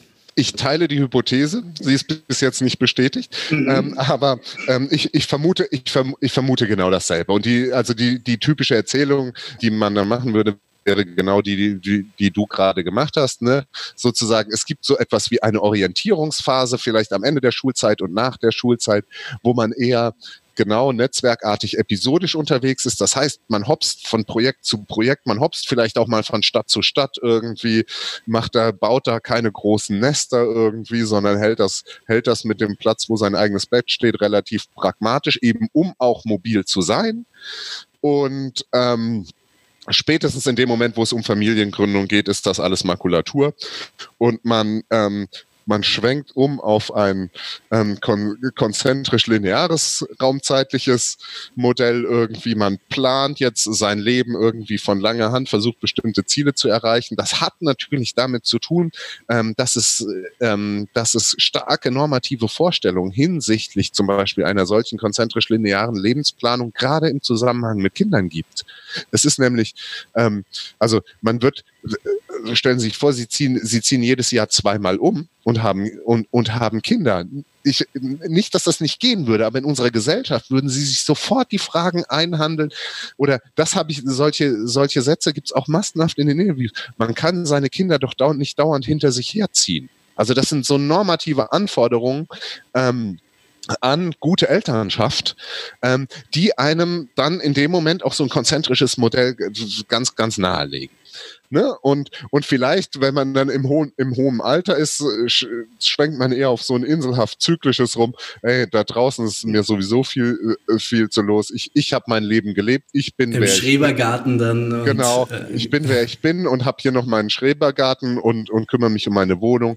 Und damit ist es gut. Also grundsätzlich würde ich ähm, würde ich, würde ich diese These teilen, dass es die, die Tendenz gibt, mal zumindest in unserer Gesellschaft, dass es, ähm, dass es so eine Sequenzierung im ähm, Lebenslauf dieser biografischen Raumzeittypen gibt. Und zwar genau so, wie du es beschrieben hast. Ähm, ähm, netzwerkartig episodisch, konzentrisch linear, inselhaft zyklisch. Ich glaube aber, also, erstens mal, ne, das ist nicht untersucht. Das gibt ein Sample von 24 Leuten auch nicht her, so eine These irgendwie zu bestätigen. Das zweite Problem war, dass das Sample war eingeschränkt auf 20, 20 bis 40 ähm, ungefähr, um diese, diese, in diesem, weil, weil ich davon ausgegangen bin, in diesem, in diesem Alter spielt Erwerbsarbeit in Biografien eine große Rolle, auch wenn keine Erwerbsarbeit gemacht wird. Aber die Orientierung an Erwerbsarbeit als Anerkennungssystem ähm, ist ganz wichtig und da wollte ich einfach, da wollte ich lieber da ein bisschen was zu sagen als zu so einer Altersverteilung. Und ich glaube, das gegenwartsdiagnostische Potenzial dieser Untersuchung, das, das geht so ein bisschen verloren, wenn man zu sehr schaut auf diese Altersabfolge. Weil was, was ich glaube, was, ähm, was in dieser Gesellschaft interessant ist, ist, dass man tatsächlich Leute ähm, mit um die 40 und auch, auch, auch noch über 40 findet, die Netzwerke, die ihr Leben im Netzwerkartig episodisch ähm, organisieren. Und das eben auch vor ganz bestimmten gesellschaftlichen Hintergründen. Und die, das sind, glaube ich, die, die, die Dynamiken, die, die hochgradig interessant sind, weil, um vielleicht dann noch, noch mal, um das ein bisschen zu erklären, so eine so eine konzentrisch lineare Lebensplanung, die setzt ein Stück weit voraus, dass ich auch planen kann. Und planen kann ich dann, wenn ich sozusagen die Rahmenbedingungen abschätzen kann, unter denen, unter denen ich in fünf Jahren existiere. Also wenn ich und das fängt mit solchen ganz lapidaren Sachen an. Wenn ich zum Beispiel sage, ich, ich setze auf Karriereplanung, ich mache eine Berufsausbildung, dann und das soll eine Karriere werden, dann muss ich mal zumindest davon ausgehen, dass es den Beruf in fünf Jahren noch gibt. Das hört sich jetzt ein bisschen absurd an, aber 300.000 Setzer Anfang der 80er Jahre wissen zu berichten, dass das keine Selbstverständlichkeit ist. Setzer sind Menschen, die Typen, also Buchstaben ähm, für Druckvorlagen auf Platten ähm, aufgesetzt haben. Das ist der erste Bereich, der in der, in der deutschen Druckindustrie ähm, digitalisiert wurde. Und es waren praktisch innerhalb von zwei, drei Jahren gab es, das war vorher ein anerkannter Ausbildungsberuf, es gab Meister mit allem drum und dran. Und wie gesagt, über 300.000 Menschen in Deutschland haben diesen Beruf ausgeübt und innerhalb von zwei Jahren ist dieser Beruf verschwunden. Wenn Sie sich Anfang der 80er Jahre entschieden haben, eine, ähm, eine Ausbildung zum Setzer zu machen, dann standen Sie Mitte, Ende der 80er Jahre vor dem Nichts. Und ähm, ne, das heißt, also so eine konzentrisch-lineare Lebensplanung unterstellt die Stabilität von institutionellen Rahmenbedingungen, würde man soziologisch sagen, um dieses ganze große Framework irgendwie zu fassen, was, was man da alles. Und die sollen sich möglichst nicht ändern, damit ich vernünftig planen kann damit ich meine Veränderung planen kann. Und wenn wir jetzt, äh, und jetzt äh, lässt sich ganz gut an die These von Hartmut Rosa mit der, mit äh, der Beschleunigung anschließen, wenn man jetzt daran denkt, dass die Haltbarkeit solcher institutionellen Rahmenbedingungen tatsächlich vielleicht schwindet. Also die Berufe schneller veralten, Wissensbestände schneller veralten, die, ne, die Art und Weise, wie man soziales Leben organisiert. Wir merken es gerade ähm, mit ähm, über die Digitalisierung, ähm, wie, wie, wie sich das alles verändert. Dann wird Planen immer schwieriger. Und dann kommt so ein konzentrisch lineares Lebensmodell tatsächlich unter Druck. Dann wird es nämlich plötzlich rationaler, lieber episodisch zu gucken, was in zwei Jahren denn geht, als jetzt die nächsten fünf Jahre zu planen und dann vor dem Nichts zu stehen. Und das sind die, ähm, die, die, die gesellschaftlichen Wandlungsprozesse, ähm, an denen ich dann ein Stück weit mehr interessiert war, als an dieser ähm, als an dieser Altersthese, an der bestimmt was dran ist und die, von der ich auch glaube, dass sie sich bestimmt bestätigen lässt. Ähm, aber ich glaube auch, dass es zum Beispiel immer wieder notwendig wird, ne, in den, in den Biografien, die Biografien werden immer schlechter planbar. Es kommen dann immer wieder neue Anforderungen. So, jetzt musst du plötzlich eine Bildungsphase einschieben. Du bist zwar 48, aber dein Beruf gibt's nicht mehr. So, und jetzt machst du mal Umschulung. Und das, äh, und, und das machst du mal richtig. Und plötzlich, plötzlich sitzt du wie ein Schüler auf der Schulbank. Dann macht sozusagen eine episodische Lebensführung, kann, kann mehr Sinn für die Personen plötzlich machen, ähm, als weiter an ihrem Planungsmodell festzuhalten. Und ich glaube, dass es da Verschiebungen gibt, die ein Stück weit nahegelegt haben, ähm, dass dieses klassisch moderne, würde ich jetzt mal sagen, konzentrisch lineare Lebensmodell ein Stück weit unter Druck gerät. Ähm, dazu habe ich eine Frage, die nochmal ähm, so ein bisschen von dem Gegenwarts- äh, oder, oder äh, gesellschaftsdiagnostischen, auf das wir auf jeden Fall nochmal zurückkommen können, aber nochmal das so ein bisschen weitet, nämlich mit der allgemeinen Frage. Bisher klang das zumindest in meinen Ohren viel so, ja, da gibt es verschiedene Typen, ähm, die sich das auch irgendwie im weitesten Sinne aussuchen können, äh, was sie eben für, für einen Typ dann auch sind. Ähm, das kann mal schiefgehen, wenn zum Beispiel da, ähm, ja, extern irgendwie die Karriere beendet wird, warum auch immer. Aber ansonsten hat man quasi doch irgendwie so Objekte, die eine relativ große Freiheit haben in ihrer Lebensgestaltung und sich dann eben aussuchen können, machen sie halt eine Ausbildung bei, bei der Sparkasse, jetzt mal ganz klassisch, und äh, bauen dann ihr Häusle, äh, äh, gründen die Familie oder ziehen sie halt nach Berlin und ähm, ja, bauen sich hier eben das Berliner äh, Leben so auf. Äh, aber das setzt ja schon voraus, dass da eine relativ große Verfügbarkeit äh, über diese Bestände Bestände ist. Man kann sich ja genauso gut fragen, okay, wie ist das äh, in anderen Zusammenhängen, wenn eben genau diese, ähm, diese, äh, ja, dieses Vermögen nicht auch vor allem, das kommt dann auch noch dazu, für relativ große Teile der Bevölkerung auch so verteilt ist, dass sich im Wesentlichen die meisten Leute das überhaupt gar nicht raussuchen können. Jetzt hast du schon angedeutet, okay, unter bestimmten institutionellen Voraussetzungen äh, wird eigentlich eher ja dieses projektmäßige nicht so genau in die Zukunft blicken können, dann zu einem ja, zu einem gewissen Druck äh, oder, oder zu einem gewissen Zwang fast ähm, äh, der Konstitution. Wird das thematisiert in diesen Interviews, dass man auch sozusagen Räume konstituiert, die man eigentlich gar nicht äh, konstituieren will, also Raum und, und Zeiten? Gibt, eine, gibt ein bisschen verschiedene, äh, verschiedene Ebenen, glaube ich, dieser Frage, um mal am Anfang einzusteigen. Das wäre so ein Stück weit die Frage, in wie inwieweit ähm, sozusagen ist das ne, sowas wie individuell subjektive Wahl irgendwie, welcher Raumzeittyp ich jetzt bin. Und ähm, ne, das, äh, da im, im Hintergrund steht so, so ein bisschen auch das Subjektverständnis irgendwie, mit, mit dem man an, an, so eine, ähm, an so eine Geschichte rangeht. Und ähm, da komme ich jetzt erstmal irgendwie aus der pragmatischen Philosophie und die sagt schon mal irgendwie, naja, es gibt kein der Gesellschaft vorrangiges Subjekt. Ähm, also das sind, das sind auch Modelle oder Ideen des Selbst, wie sie von George Herbert Mead entwickelt worden sind. Die sagen irgendwie, das Selbst bildet sich sozusagen in einem gesellschaftlichen Kontext und ähm, die, die Entstehung eines Selbst hat schon zu tun auch mit der Reaktion auf gesellschaftliche Erwartungshaltung. Und ähm, ohne das ist ein, ohne, ohne und das ist die, diese, dieses Einfließen gesellschaftliche Erwartungshaltung in das eigene Selbst. Ähm, anders ist Menschwerdung gar nicht vorstellbar. Also es gibt nicht zuerst Menschen, die dann eine Gesellschaft machen, ähm, sondern es gibt auch eine Gesellschaft, die Menschen macht. Also eine bestimmte Subjektivität. Ähm, produziert, würde man jetzt poststrukturalistisch mit Foucault sagen. Also das wäre erstmal das, das, das Verständnis von dem Subjekt. Ähm, und da, das macht natürlich schon klar, hallo, ähm, okay, das ist jetzt irgendwie nicht, nicht frei aussuchbar, welchen, ähm, welchen Raumzeittyp ich habe, sondern das hatte ich vorhin, das habe ich vorhin schon angedeutet. Ne? Die, die Gesellschaft hat ganz bestimmte Erwartungshaltung und hat auch für bestimmte Lebenssituationen ganz bestimmte Erwartungshaltung. Ne? Also von, von Menschen, die Familien gründet, wird in dieser Gesellschaft im Grunde immer noch erwartet, konzentrisch lineare Lebensmodelle zu haben. Wobei das manchmal ein bisschen mit, der, mit, mit dem konzentrisch teilweise so ein bisschen, ähm, ein bisschen auseinanderfällt, weil man, weil man sagt irgendwie, du sollst zwar deine Karriereplanung haben, du sollst aber räumlich beliebig mobil sein. Das sind die Leute aber tatsächlich nicht.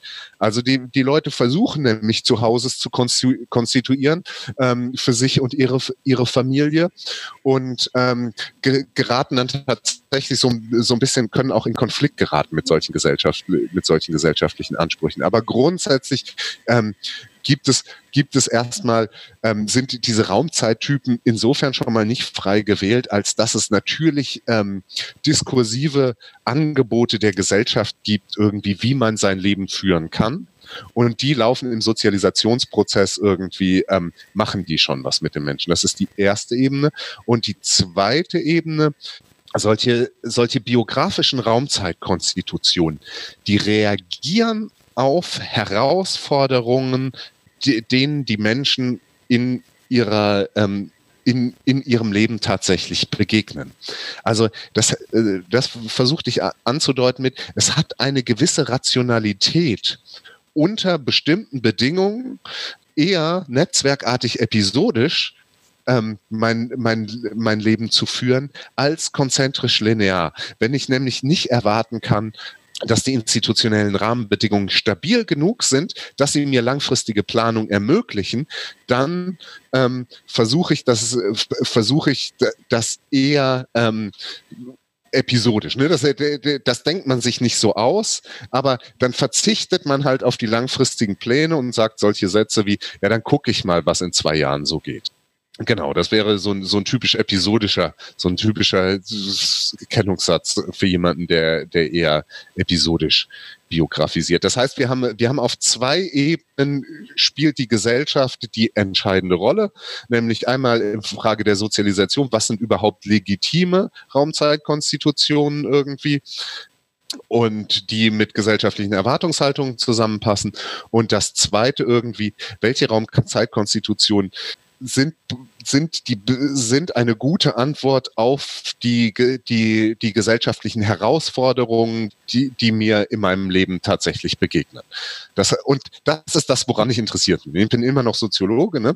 Ähm, das ist das, woran ich interessiert bin. Ich finde jetzt aber tatsächlich schön, um auf den Subjektbegriff zurückzukommen, ähm, dass die pragmatische Philosophie beziehungsweise diese, ähm, diese Konzeption des Selbst bei George Herbert Mead ähm, nicht behauptet, dass sich jetzt darin alles erschöpft. Das ist sozusagen der Bereich irgendwie, in dem soziologische Erklärungsmodelle auch greifen ähm, und die, die deswegen ähm, Effekte haben, wo ich auch jederzeit von behaupten würde, ja, das müsste sich auch, wenn man eine quantitative Untersuchung machen, machen würde, müsste sich das auch in der Tendenz zeigen, ne, dass die Zunahme befristeter Jobs ein episodisches, eine episodische Lebensführung nahelegt. Das, äh, ähm, da, da würde ich, da würde ich vermuten oder das würde ich wirklich Hypothesen testen, dann ähm, dann überprüfen mit, mit einem quantitativen Sample, ähm, dass, es, dass es da diesen Zusammenhang gibt, aber gleichzeitig vom Subjektbegriff her nicht zu behaupten,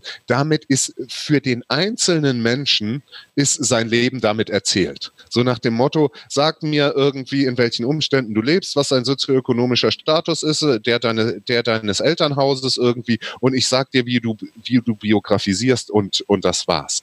Sondern ähm, bei dieser Idee des Selbst von George Herbert Mead gibt es tatsächlich noch einen Anteil, der relativ unreglementiert ist, der irgendwas mit Vorlieben zu tun hat. Vielleicht kann da die Psychologie als eine andere Wissenschaft auch tiefer reingucken. Das, das kann gut sein.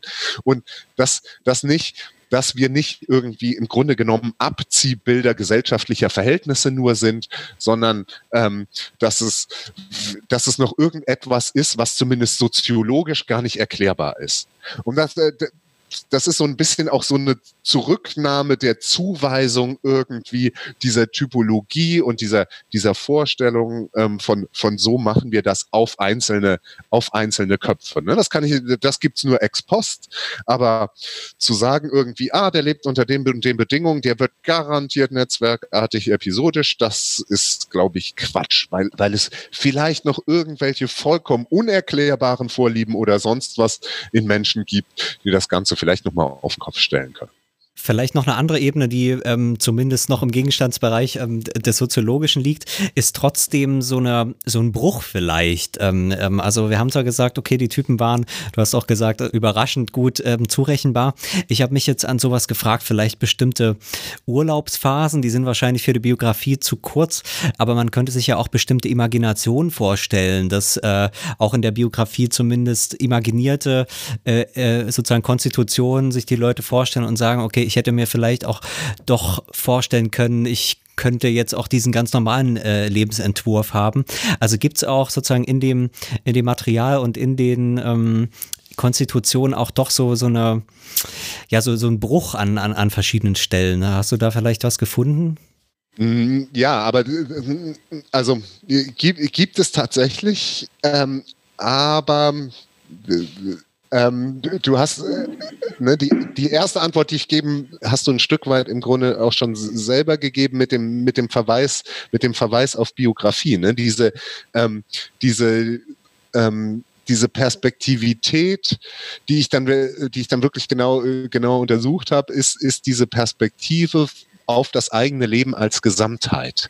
Und ähm, da ist es dann tatsächlich so, dass die Urlaubsreise, äh, dass der Urlaub, solange er als Urlaub ist, tatsächlich als ähm, ähm, als Episode in die Gesamtheit des Lebens eingebaut, ähm, eingebaut ist und aber, aber dann selber ne, an, dem, an dem biografischen Modell nicht macht. Es gibt aber natürlich Reisen, die, die sehr wohl irgendwie, ne, zum Beispiel andere Vorstellungen irgendwie von, von, von Lebensführung den Leuten nahebringen. Interessant ist, dass die Menschen dann genau nicht mehr über Urlaub sprechen, sondern tatsächlich über Reisen. Also da, da gibt's da gibt's so eine feine, zumindest im Deutschen, so eine, so eine feine Konnotation irgendwie. Auf Reisen sein ist was anderes als im Urlaub sein.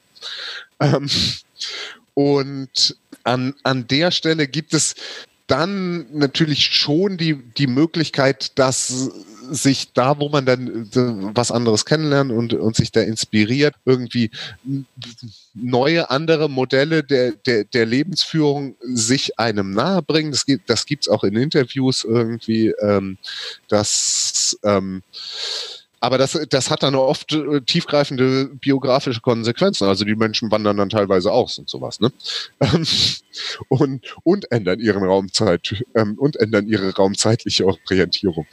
Ähm, ich bin mir nicht so sicher, ob deine Frage noch äh, auch berührt, diese Frage des Gegenstandsbereichs noch in einer anderen Sache, weil es gibt schon das Phänomen, wenn ich, wenn ich diese Untersuchungsergebnisse vorstelle und erstmal sozusagen diese Typen beschreibe, so ein, so ein ähm, inselhaft ewig gegenwärtiges, das irgendwie so, so an, an einer Scholle hängt irgendwie und ähm, wo, wo, wo möglichst irgendwie alles immer gleich ist und das Selbst irgendwie auch gleich ist. Dann dieses konzentrisch, konzentrisch lineare, das irgendwie dieser, dieser, dieser modernen Entwicklungslogik folgt und dann dieses netzwerkartig episodische, das vielleicht eher so eine Post, postmodernen irgendwie, gucken wir mal, Logik folgt. Ähm, wenn ich da, das beschreibe und dann sagen die Leute spontan immer erstmal, ja, das bin ich alles drei. Und das hat tatsächlich auch mit dem Gegenstand zu tun, weil im narrativ-biografischen Interview sind die nicht alles drei, auch wenn die Aussage richtig ist. Aber natürlich werden wir mein Beispiel ist dann immer so ein bisschen blöd. Ich weiß noch nicht, wie, wie, wie überzeugend das ist. Aber natürlich werden wir alle beim Zähneputzen zu sowas inselhaft ewig gegenwärtigen. Weil vor dem Zähneputzen ist nach dem Zähneputzen, ne? Die Raumzeit dieses, dieses Handlungszusammenhangs, die führt nirgendwo hin. Die hat kein, die hat kein endgültiges Ziel. Da, da ist keine lineare Geschichtlichkeit im Zähneputzen, sondern das Zähneputzen wird gemacht, dann ist es vorbei und dann fängt es wieder an und dann ist es wieder vorbei und dann fängt es wieder an. Und deswegen ähm, kennen, glaube ich, wir kennen wir alle, wir, wir, wir, wir kennen alle drei Typen. Also wir, wir können uns auch mit allen drei ein Stück weit identifizieren. Nur wenn wir unsere Biografie in den Blick nehmen, dann sind wir, glaube ich, nicht mehr alles drei gleichzeitig. Ich glaube, dass in dem, was du gesagt hast, Jan, auch noch eben dieses Moment äh, auch steckt, dass durchaus ja auch Lebensformen immer in einer gewissen Konkurrenz zueinander stehen oder sich zumindest irgendwie legitimieren müssen gegeneinander und dass möglicherweise diese Typen ja auch sozusagen immer das symbolisch andere äh, für die jeweilige Lebensform sind. Und das kann sowohl eine feindliche, ablehnende Haltung sein, dass eben der der Mann auf der Scholle vom bürgerlichen linearen Typen als äh, Sozialschmarotzer abgelehnt wird, aber das kann auch irgendwie andersrum auch eine Art von Sehnsucht sein eben, äh, oder irgendwie eine, eine Vorstellung von einem anderen Leben, das auch möglich wäre, Autonomie zum Beispiel oder Ungebundenheit oder je nachdem, wie dann immer die jeweilige Blickrichtung ist. Und das ist, glaube ich, schon auch sehr, ähm, sehr typisch eben für diese Lebensform äh, Konkurrenz, wenn man so sagen möchte. Ja, das würde ich gerne unterstreichen. Ich glaube, dass da, dass da wirklich was dran ist. Also, dass es da wirklich, dass es da wirklich Konfliktlinien geben kann, irgendwie hinsichtlich einmal irgendwie des Verständnisses überhaupt für diese andere Lebensform, aber dann und, und dann halt auch hinsichtlich ne, der, der benötigten Ressourcen. Ne? Also jemand inselhaft e ewig gegenwärtiges braucht für ein glückliches Leben andere Voraussetzungen als jemand, der konzentrisch linear ist. Und dann, dann ist man natürlich in einem gesellschaftlichen Kampf tatsächlich um halt auch um die Ressourcen. Wer stellt wem was zur Verfügung? Ähm, beziehungsweise auch ein mögliches Feld natürlich auch, wie, wie du gerade, finde ich, auch vollkommen richtig gesagt hast, ein mögliches Feld für, für vielleicht Solidarität, die auf so einem, die auf so einer Sehnsucht basiert. Ja, kommt, macht ihr mal. Es, es ist doch schön, dass es euch auch gibt, ne? Ich würde noch mal ganz gerne zum, zum eigentlichen Kern ja auch deiner Untersuchung noch mal eine Frage stellen, weil du, äh, du untersuchst ja, ob es einen Zusammenhang gibt zwischen sozialem Raum und sozialer Zeit. Ähm, jetzt hast du gesagt, tatsächlich in den Interviews, die du, die du geführt hast, da, da korrelieren ja erstmal diese äh, Typen miteinander, so dass du dann auch äh, Raumzeittypen bilden kannst. Das ist jetzt erstmal ein empirischer Zusammenhang, jetzt sicherlich auch kein ähm, sozialstatistisch valider, aber das ist ja jetzt erstmal unab äh, egal. Aber ähm, ganz grundsätzlich, wie müssen wir uns diesen Zusammenhang eigentlich vorstellen? Also es geht ja nicht nur darum, ein, äh, ein empirischer empirisches gleichzeitig Auftreten ähm, äh, zu festzustellen, sondern es geht ja auch darum zu erklären, was eigentlich der systematische Zusammenhang zwischen beiden ist. Also wieso ist es zum Beispiel nicht so, dass es einen äh, äh, zyklisch-konzentrischen Typen gibt? Das wäre doch auch eine absolut äh, irgendwie, also könnte ich zumindest mir was äh, konstruieren ähm, äh, als Beispiel. Ähm, wie, wie, welche Art ist dieser Zusammenhang eigentlich?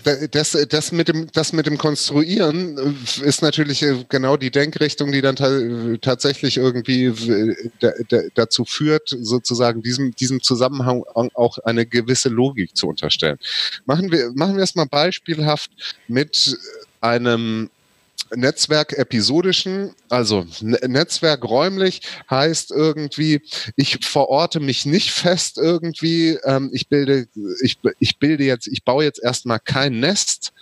Ähm, und ähm, ähm, und, und, und bilde, bilde praktisch nicht, nicht so irgendwie, zumindest mal kein starkes Standbein irgendwie aus, wo ich mich, mich räumlich irgendwie an einen Ort ähm, super, super fest anbinde. Episodisch bedeutet, hat man jetzt schon ähm, viel drüber gesprochen, eher so eine, so eine so eine Projektorientierung. So. Und jetzt, jetzt bricht man das mal auf. Jetzt sagt man, jetzt sagt man mal, ähm, nee, das ist genau, ähm, das ist, das ist jemand, der, der inselhaft ist. Also der, das sind Leute, die wirklich starke, ähm, starke Ortsbindungen irgendwie, zum Beispiel, was weiß ich, zu ihrem Schrebergarten oder, oder sonst was aufbauen, dass sie ähm, als Zentrum ihres Lebens begreifen und das eher von so einer räumlichen, ähm, undifferenzierten, auch in vielen Fällen eher unangenehmen Außenwelt um, umgeben ist. So, und jetzt kombiniert man das. Was heißt dieses Episodische? Das Episodische heißt, dass ich mir mein dass, dass ich mich selbst sehe, also dass mein Selbstbild etwas damit zu tun hat, dass ich alles Mögliche machen kann, je nachdem, welche Optionen sich auftun. So, und jetzt in räumlicher Richtung heißt das, heißt aber dieses, die, dieses inselhafte, ich kette mich an einen Ort und gehe da nach Möglichkeit überhaupt nicht weg. So, und da würde ich, da, da ist jetzt erstmal die Grund, und das, das ist wirklich eine, eine Behauptung auf anthropologischer Ebene, da würde ich sagen, nein, da entsteht kognitive Dissonanz. Das passt nicht zusammen. Die Flexibilität, die ich zeitlich irgendwie in meinem Leben ähm, wie, von, von mir verlange, die konterkariere ich in dem Moment, wo ich sage, ich kann hier aber nicht weg. Deswegen gibt es tatsächlich, und jetzt, äh, deswegen gibt es tatsächlich solche Fälle, die die gar nicht so viel unterwegs sind und die gar nicht dauernd ihre Wohnung wechseln, aber die trotzdem kein Nest gebaut haben, die trotzdem irgendwie ähm, ähm, irgendwie die, die Räume ihres Lebens eher im Netzwerk denken, aber die, die Stadt und im Großen und Ganzen die Wohnung, in der sie, äh, in, in, in der sie wohnen, diese, diese, die sind noch gar nicht umgezogen, außer als sie irgendwie mal von zu Hause, ähm, von zu Hause ausgezogen sind.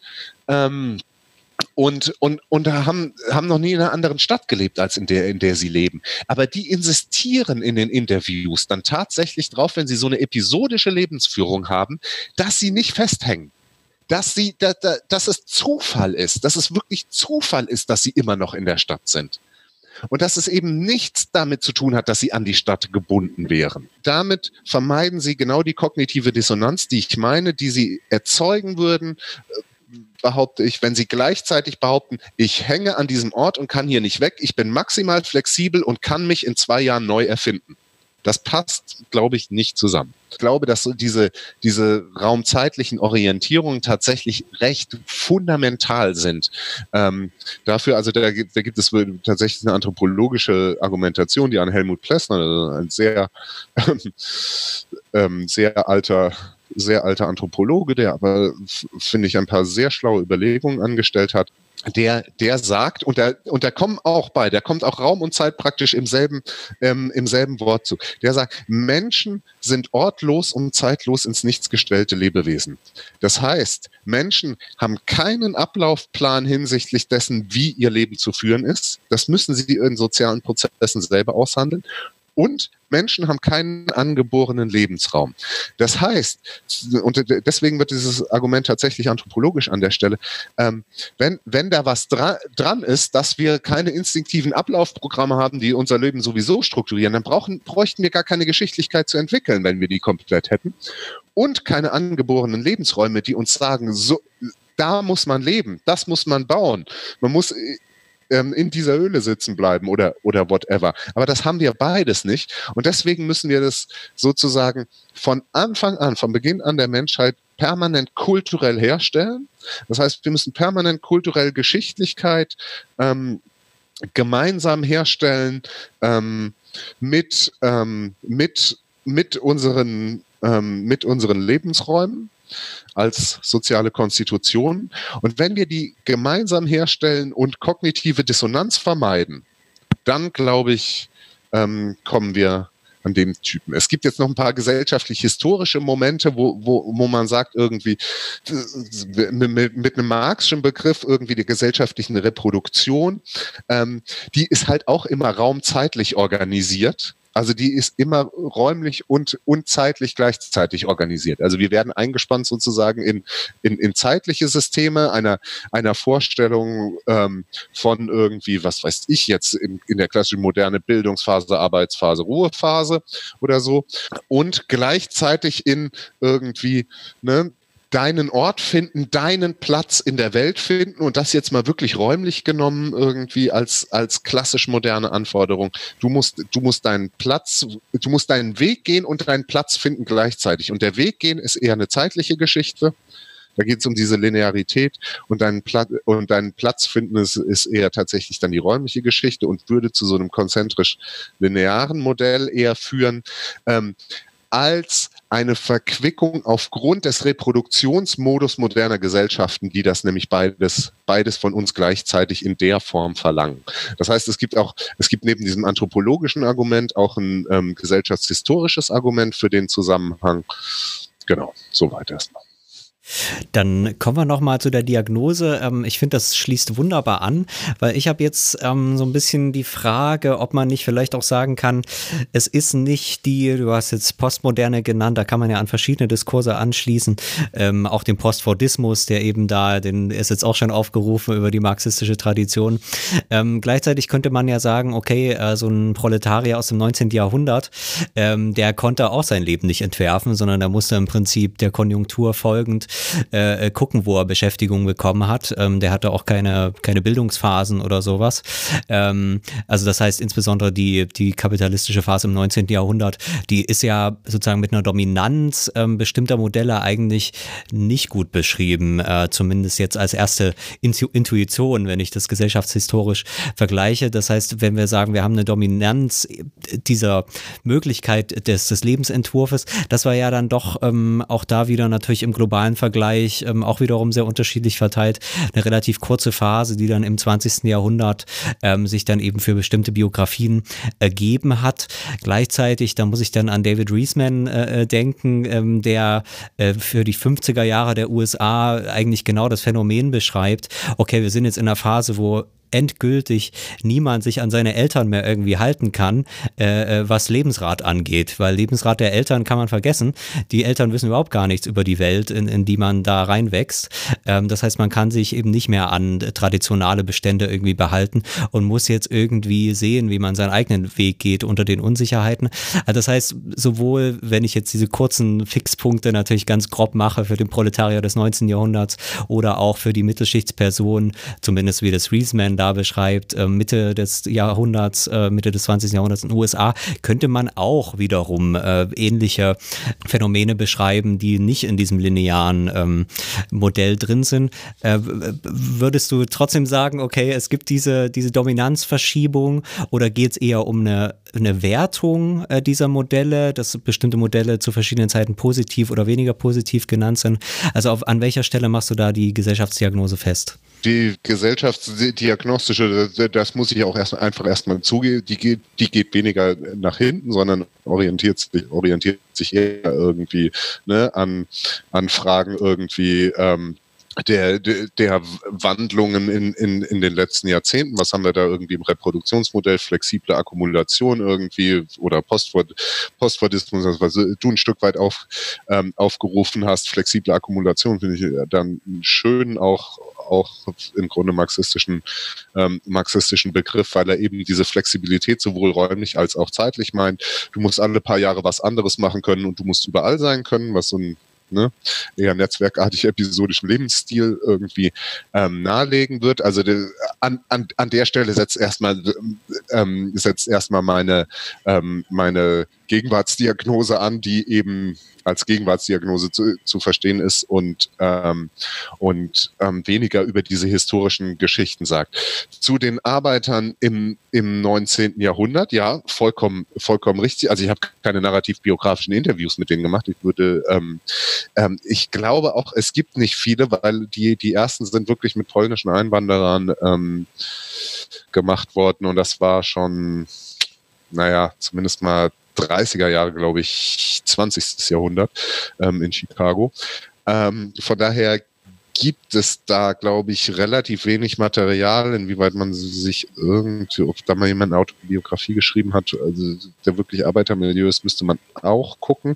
Also bin ich, bin ich empirisch natürlich, natürlich erstmal unsicher, aber was, was mir natürlich sofort einfällt, ist, ähm, ja, natürlich hast du quantitativ, hast du quantitativ recht irgendwie, ne? Also das quantitativ ist es, ist es, ne, das Proletariat in, in, in ähm, im 19. Jahrhundert, dass er da wirklich die, gerade in der zweiten Hälfte des 19. Jahrhunderts, dass die Masse der Gesellschaft ausmacht. Aber ähm, das ist deswegen, also diese Vorstellung ist deswegen noch lange nicht relevant, ähm, noch lange nicht dominant, weil diskursiv dominant sind tatsächlich Lebensentwürfe des Bürgertums. Und da findet man im 19. Jahrhundert aber sehr konzentrisch lineare Modelle. Und die sind sozusagen die gesellschaftliche Blaupause auch für das, was ein Stück weit dann die Arbeiterbewegung fordert, nämlich genau die Möglichkeiten, sein Leben konzentrisch linear bei halbwegs freier Wahl führen zu können und das mit relativ großem Erfolg Anfang des 20. Jahrhunderts, in der ersten Hälfte des 20. Jahrhunderts dann auch schließlich durchgesetzt hat. Von daher würde ich da doch noch mal sagen, okay, ähm, die, die, und ne, das, das wäre ja das, äh, das, also quantitativ hast du sicherlich recht, aber wenn man jetzt auf sozusagen diskursive ähm, Dominanz hinsichtlich Vorstellungen irgendwie ähm, gelingender, guter, anerkannter Lebensführung guckt, dann ist es bestimmt nicht das Modell des Arbeiters, sondern eher das, äh, das Modell des Bürgertums, die, die genau irgendwie, wo Bildung, ein Bildung ein Riesenthema, die Entwicklung des eigenen Selbst ein Riesenthema im Zusammenhang mit dem Bildungsdiskurs, dann ne, die Berufswahl, das Beste aus sich machen, seine Potenziale heben und so weiter. Das, äh, das sind die, das sind die großen Diskurse, glaube ich, im 19. Jahrhundert ähm, hinsichtlich der Lebensführung. Über die, für die Lebensführung von Arbeitern hat sich doch kein Mensch interessiert.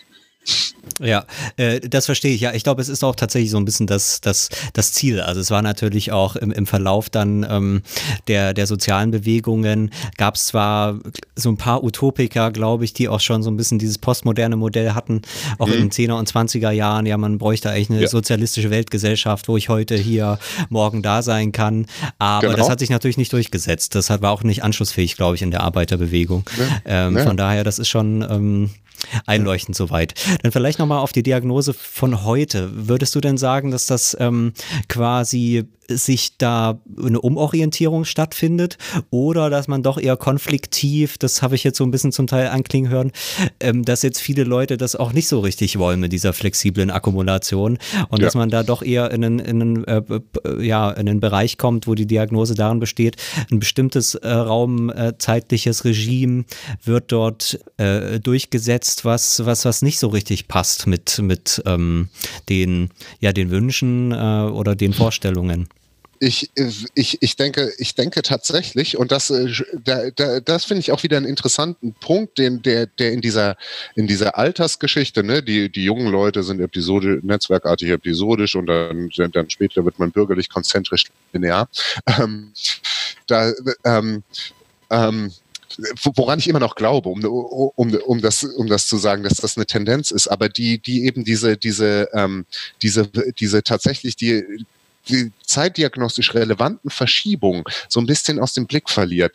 Ähm, und da würde ich, würde ich dir recht geben, dass ich das Gefühl hätte, es regt sich wirklich auch mehr und mehr Widerstand ähm, gegen ähm, gegen diese flexiblen Akkumulationsregime, die ein Stück weit vielleicht noch vor 20 Jahren irgendwie als gerade ähm, gerade in ähm, besser situierten Milieus irgendwie als große Chance, nur endlich irgendwie alle Ketten und ähm, und sowas ab, abzuwerfen und äh, heute kann ich dies und morgen kann ich jenes sein und das, das ist doch toll so und ein, oh, eine unbefristete Anstellung klingt für mich wie lebenslänglich. ähm, habe ich auch so einen Satz im Interview, ähm, dass, ähm, dass sich diese Haltung und interessanterweise eben auch bei jungen Leuten oder bei, bei, bei, bei jüngeren Menschen, dass sich, dass sich da, dass sich da ein Stück weit Widerstand regt. Und vielleicht eine, ich hoffe, dass man, dass man das nachvollziehen kann, eine, eine Beobachtung vielleicht einfach mal zu sagen, wir hatten, wir hatten hier einen, einen Streik der studentisch Beschäftigten in Berlin, vor allem für, für, eine, für, eine, für, eine, für eine bessere Bezahlung gestreikt haben, weil da wirklich seit Ewigkeiten irgendwie die, ähm, die Tarife der, der studentischen Hilfskräfte hatten sich auch seit 15 Jahren irgendwie keinen keinen Fatz bewegt. War, das war auch wirklich definitiv, definitiv zu wenig. Und ähm, dann gab es eine, eine Bewegung, ähm, die gab es auch bundesweit. In Berlin war die, war, war die sehr stark. Und im Zuge dieser Bewegung treten Tausende von studentisch Beschäftigten in die Gewerkschaften ein und garnieren ihre Protestaktionen optisch mit Verdi-Westen und gehen in so einen klassisch modernen Tarifkonflikt, der damit zu tun hat, irgendwie ähm, sichere Zukunftserwartungen haben zu können, sicheres Einkommen haben zu können und der, der sozusagen das, was ich vorhin zu den institutionellen Rahmenbedingungen sagt, hier stabilisiert mal sozusagen irgendwie die, die Rahmenbedingungen unseres Lebens. Diesen, diesen Eindruck hat es für mich gemacht. Und ich hatte und auf mich gemacht. Und ich, und ich hatte den Eindruck, okay, die letzten 30 Jahre wären Studierende massiv auftretend, alle in Verdi-Westen. Also in einer, in einer, es geht nicht um Verdi, sondern es geht um, um gewerkschaftlich organisiert in einem Arbeitskampf. Das wäre schlicht und ergreifend nicht vorstellbar gewesen. Also, ne, vor, vor 20 Jahren waren, waren, waren Gewerkschaften das allerletzte, wofür man sich irgendwie als junger Studierender interessiert hat. Und die Gewerkschaften kämpfen genau einen Kampf, der eher im Sinne irgendwie der, der Chancen irgendwie auf eine konzentrisch lineare Lebensführung geht. Und da habe ich schon den Eindruck, ähm, ja, da regt sich, da regt sich auch Widerstand und da sagen auch die jungen Leute, ach ja, so ein bisschen Flexibilität ist schon schön, aber ähm, eine absehbare Lebensplanung in, oder ein Leben zu führen, in dem ich langfristig planen kann, das ist ein, das, das ist ein hohes Gut und jetzt, jetzt hört mal auf mit dieser, mit diesem postmodernen Quatsch. Also eine Konkurrenz doch, äh, die jetzt äh, sich wieder äh, so ein bisschen ähm, verschiebt, sagen wir es mal so. Mhm. Vielleicht, ja, äh, das, das, hatte ich wirklich den Eindruck irgendwie, gerade in, gerade in den letzten Jahren. Ähm, vielleicht noch eine Frage, ähm, die so ein bisschen technisch ist. Ähm, ich habe gedacht, bei vielen von diesen Typen, und du hast es selber schon gesagt, die würden quantitativ eigentlich auch sehr gut funktionieren. Da kann man eine richtig mhm. gute kleine Batterie draus machen. Ähm, da, also äh, ich finde, da kann man auch manche, auch von den Sätzen, die du jetzt aus den Interviews zitiert hast, ähm, heute bin ich hier, morgen bin ich dort oder äh, äh Beschäftigung, äh, äh, äh, ähm, unbefristete Beschäftigung ist lebenslänglich. Das kann man ja alles auch gut in einem, in einem Fragebogen machen. Äh, hast du da vielleicht auch was gefunden? Wurde das mal gemacht oder ähm, ja, was, ähm, was würdest du dazu sagen? Die Idee finde ich hochgradig plausibel. Ähm, es gibt ein, ein, ein Lehrforschungsprojekt irgendwie, das ich zusammen mit Studierenden ähm, mal initiiert habe, wo wir angefangen haben, einen solchen Fragebogen zu entwerfen, aber das ist wirklich nicht, nicht ganz lapidar, aber es geht genau darum, irgendwie solche, solche Sätze zu finden, die, die, ähm, die im Grunde ähm, zentrale Sätze irgendwie für so ein raumzeitliches Lebensführungsmodell sind irgendwie und dann dazu Zustimmung abzufragen. So ist es, glaube ich, tatsächlich möglich, einen quantitativen Fragebogen zu entwerfen, der solche raumzeitlichen biografischen Orientierungen messen kann. Das ist mit das ist, ist sehr, sehr aufwendig, es ist mit großen Schwierigkeiten gespickt und die Idee wäre tatsächlich ein Projektantrag zu schreiben, weil da muss man auch einfach Ressourcen für haben, um dann entsprechende Testsamples zu machen. Damals in diesem Lehrforschungsprojekt sind wir bis zu einem ersten kleinen Fragebogen gekommen, der auch ähm, tatsächlich jetzt auch nicht in einem repräsentativen Sample, aber immerhin in einem, in einem gewichteten Sample, also wir hatten ein paar unterschiedliche Leute drin, der tatsächlich irgendwie ähm, an einigen Stellen irgendwie diesen, diesen Zusammenhang zwischen diesen räumlichen und zeitlichen Orientierungen auch ein Stück weit quantitativ schon, ähm, schon zeigen konnte. Ähm, aber wie gesagt, da bräuchte es, da bräuchte es eigentlich ähm, ein, richtiges Forschungs, äh, ein richtiges Forschungsprojekt mit mehr Ressourcen und das würde sich es, ich fände es total reizvoll, ähm, das nochmal auf den Weg zu bringen, ja. Ja, das, hoffe ich. Also ich habe bei vielen Sachen gerade auch die Arbeitszufriedenheit und, und viele solche Sachen, die eben ja nicht einfach durch die Sozialstruktur oder durch einfache Zufriedenheitsskalen oder sowas erfassbar sind. Ähm, da wäre das, glaube ich, eine unheimliche Bereicherung auch ähm, für ja. ganz unterschiedliche Forschungsfragen, äh, ja. wenn man da sozusagen ein gutes quantitatives Instrument hat. Aber ja, ähm, ja das kann ja noch werden dann. Ja, das, äh, jetzt begeben wir uns mal auf diese klassische lineare Geschichte und planen genau. dann mal in die Zukunft. Sehr schön. Dann herzlichen Dank, äh, Gunther, für diese ausführlichen Informationen. Das war mal wieder sehr anregend. Ähm, natürlich ähm, dann auch viel Erfolg jetzt für die nächste Zeit. Das ist ja alles nicht sehr einfach. Ja, ich möchte mich auch ganz herzlich für, für, für das Gespräch bedanken. Das hat viel Spaß gemacht und ja, und auch für euer Interesse. Dankeschön. Ja, immer wieder gern. Dann äh, nochmal der Hinweis, äh, wenn euch die Folge gefallen hat, dann teilt sie doch in den sozialen Medien eurer Wahl oder erzählt ähm, ja, eurem Netzwerk davon. Ähm, dann bis zur nächsten Folge von Das Neue Berlin. Tschüss. Macht's gut.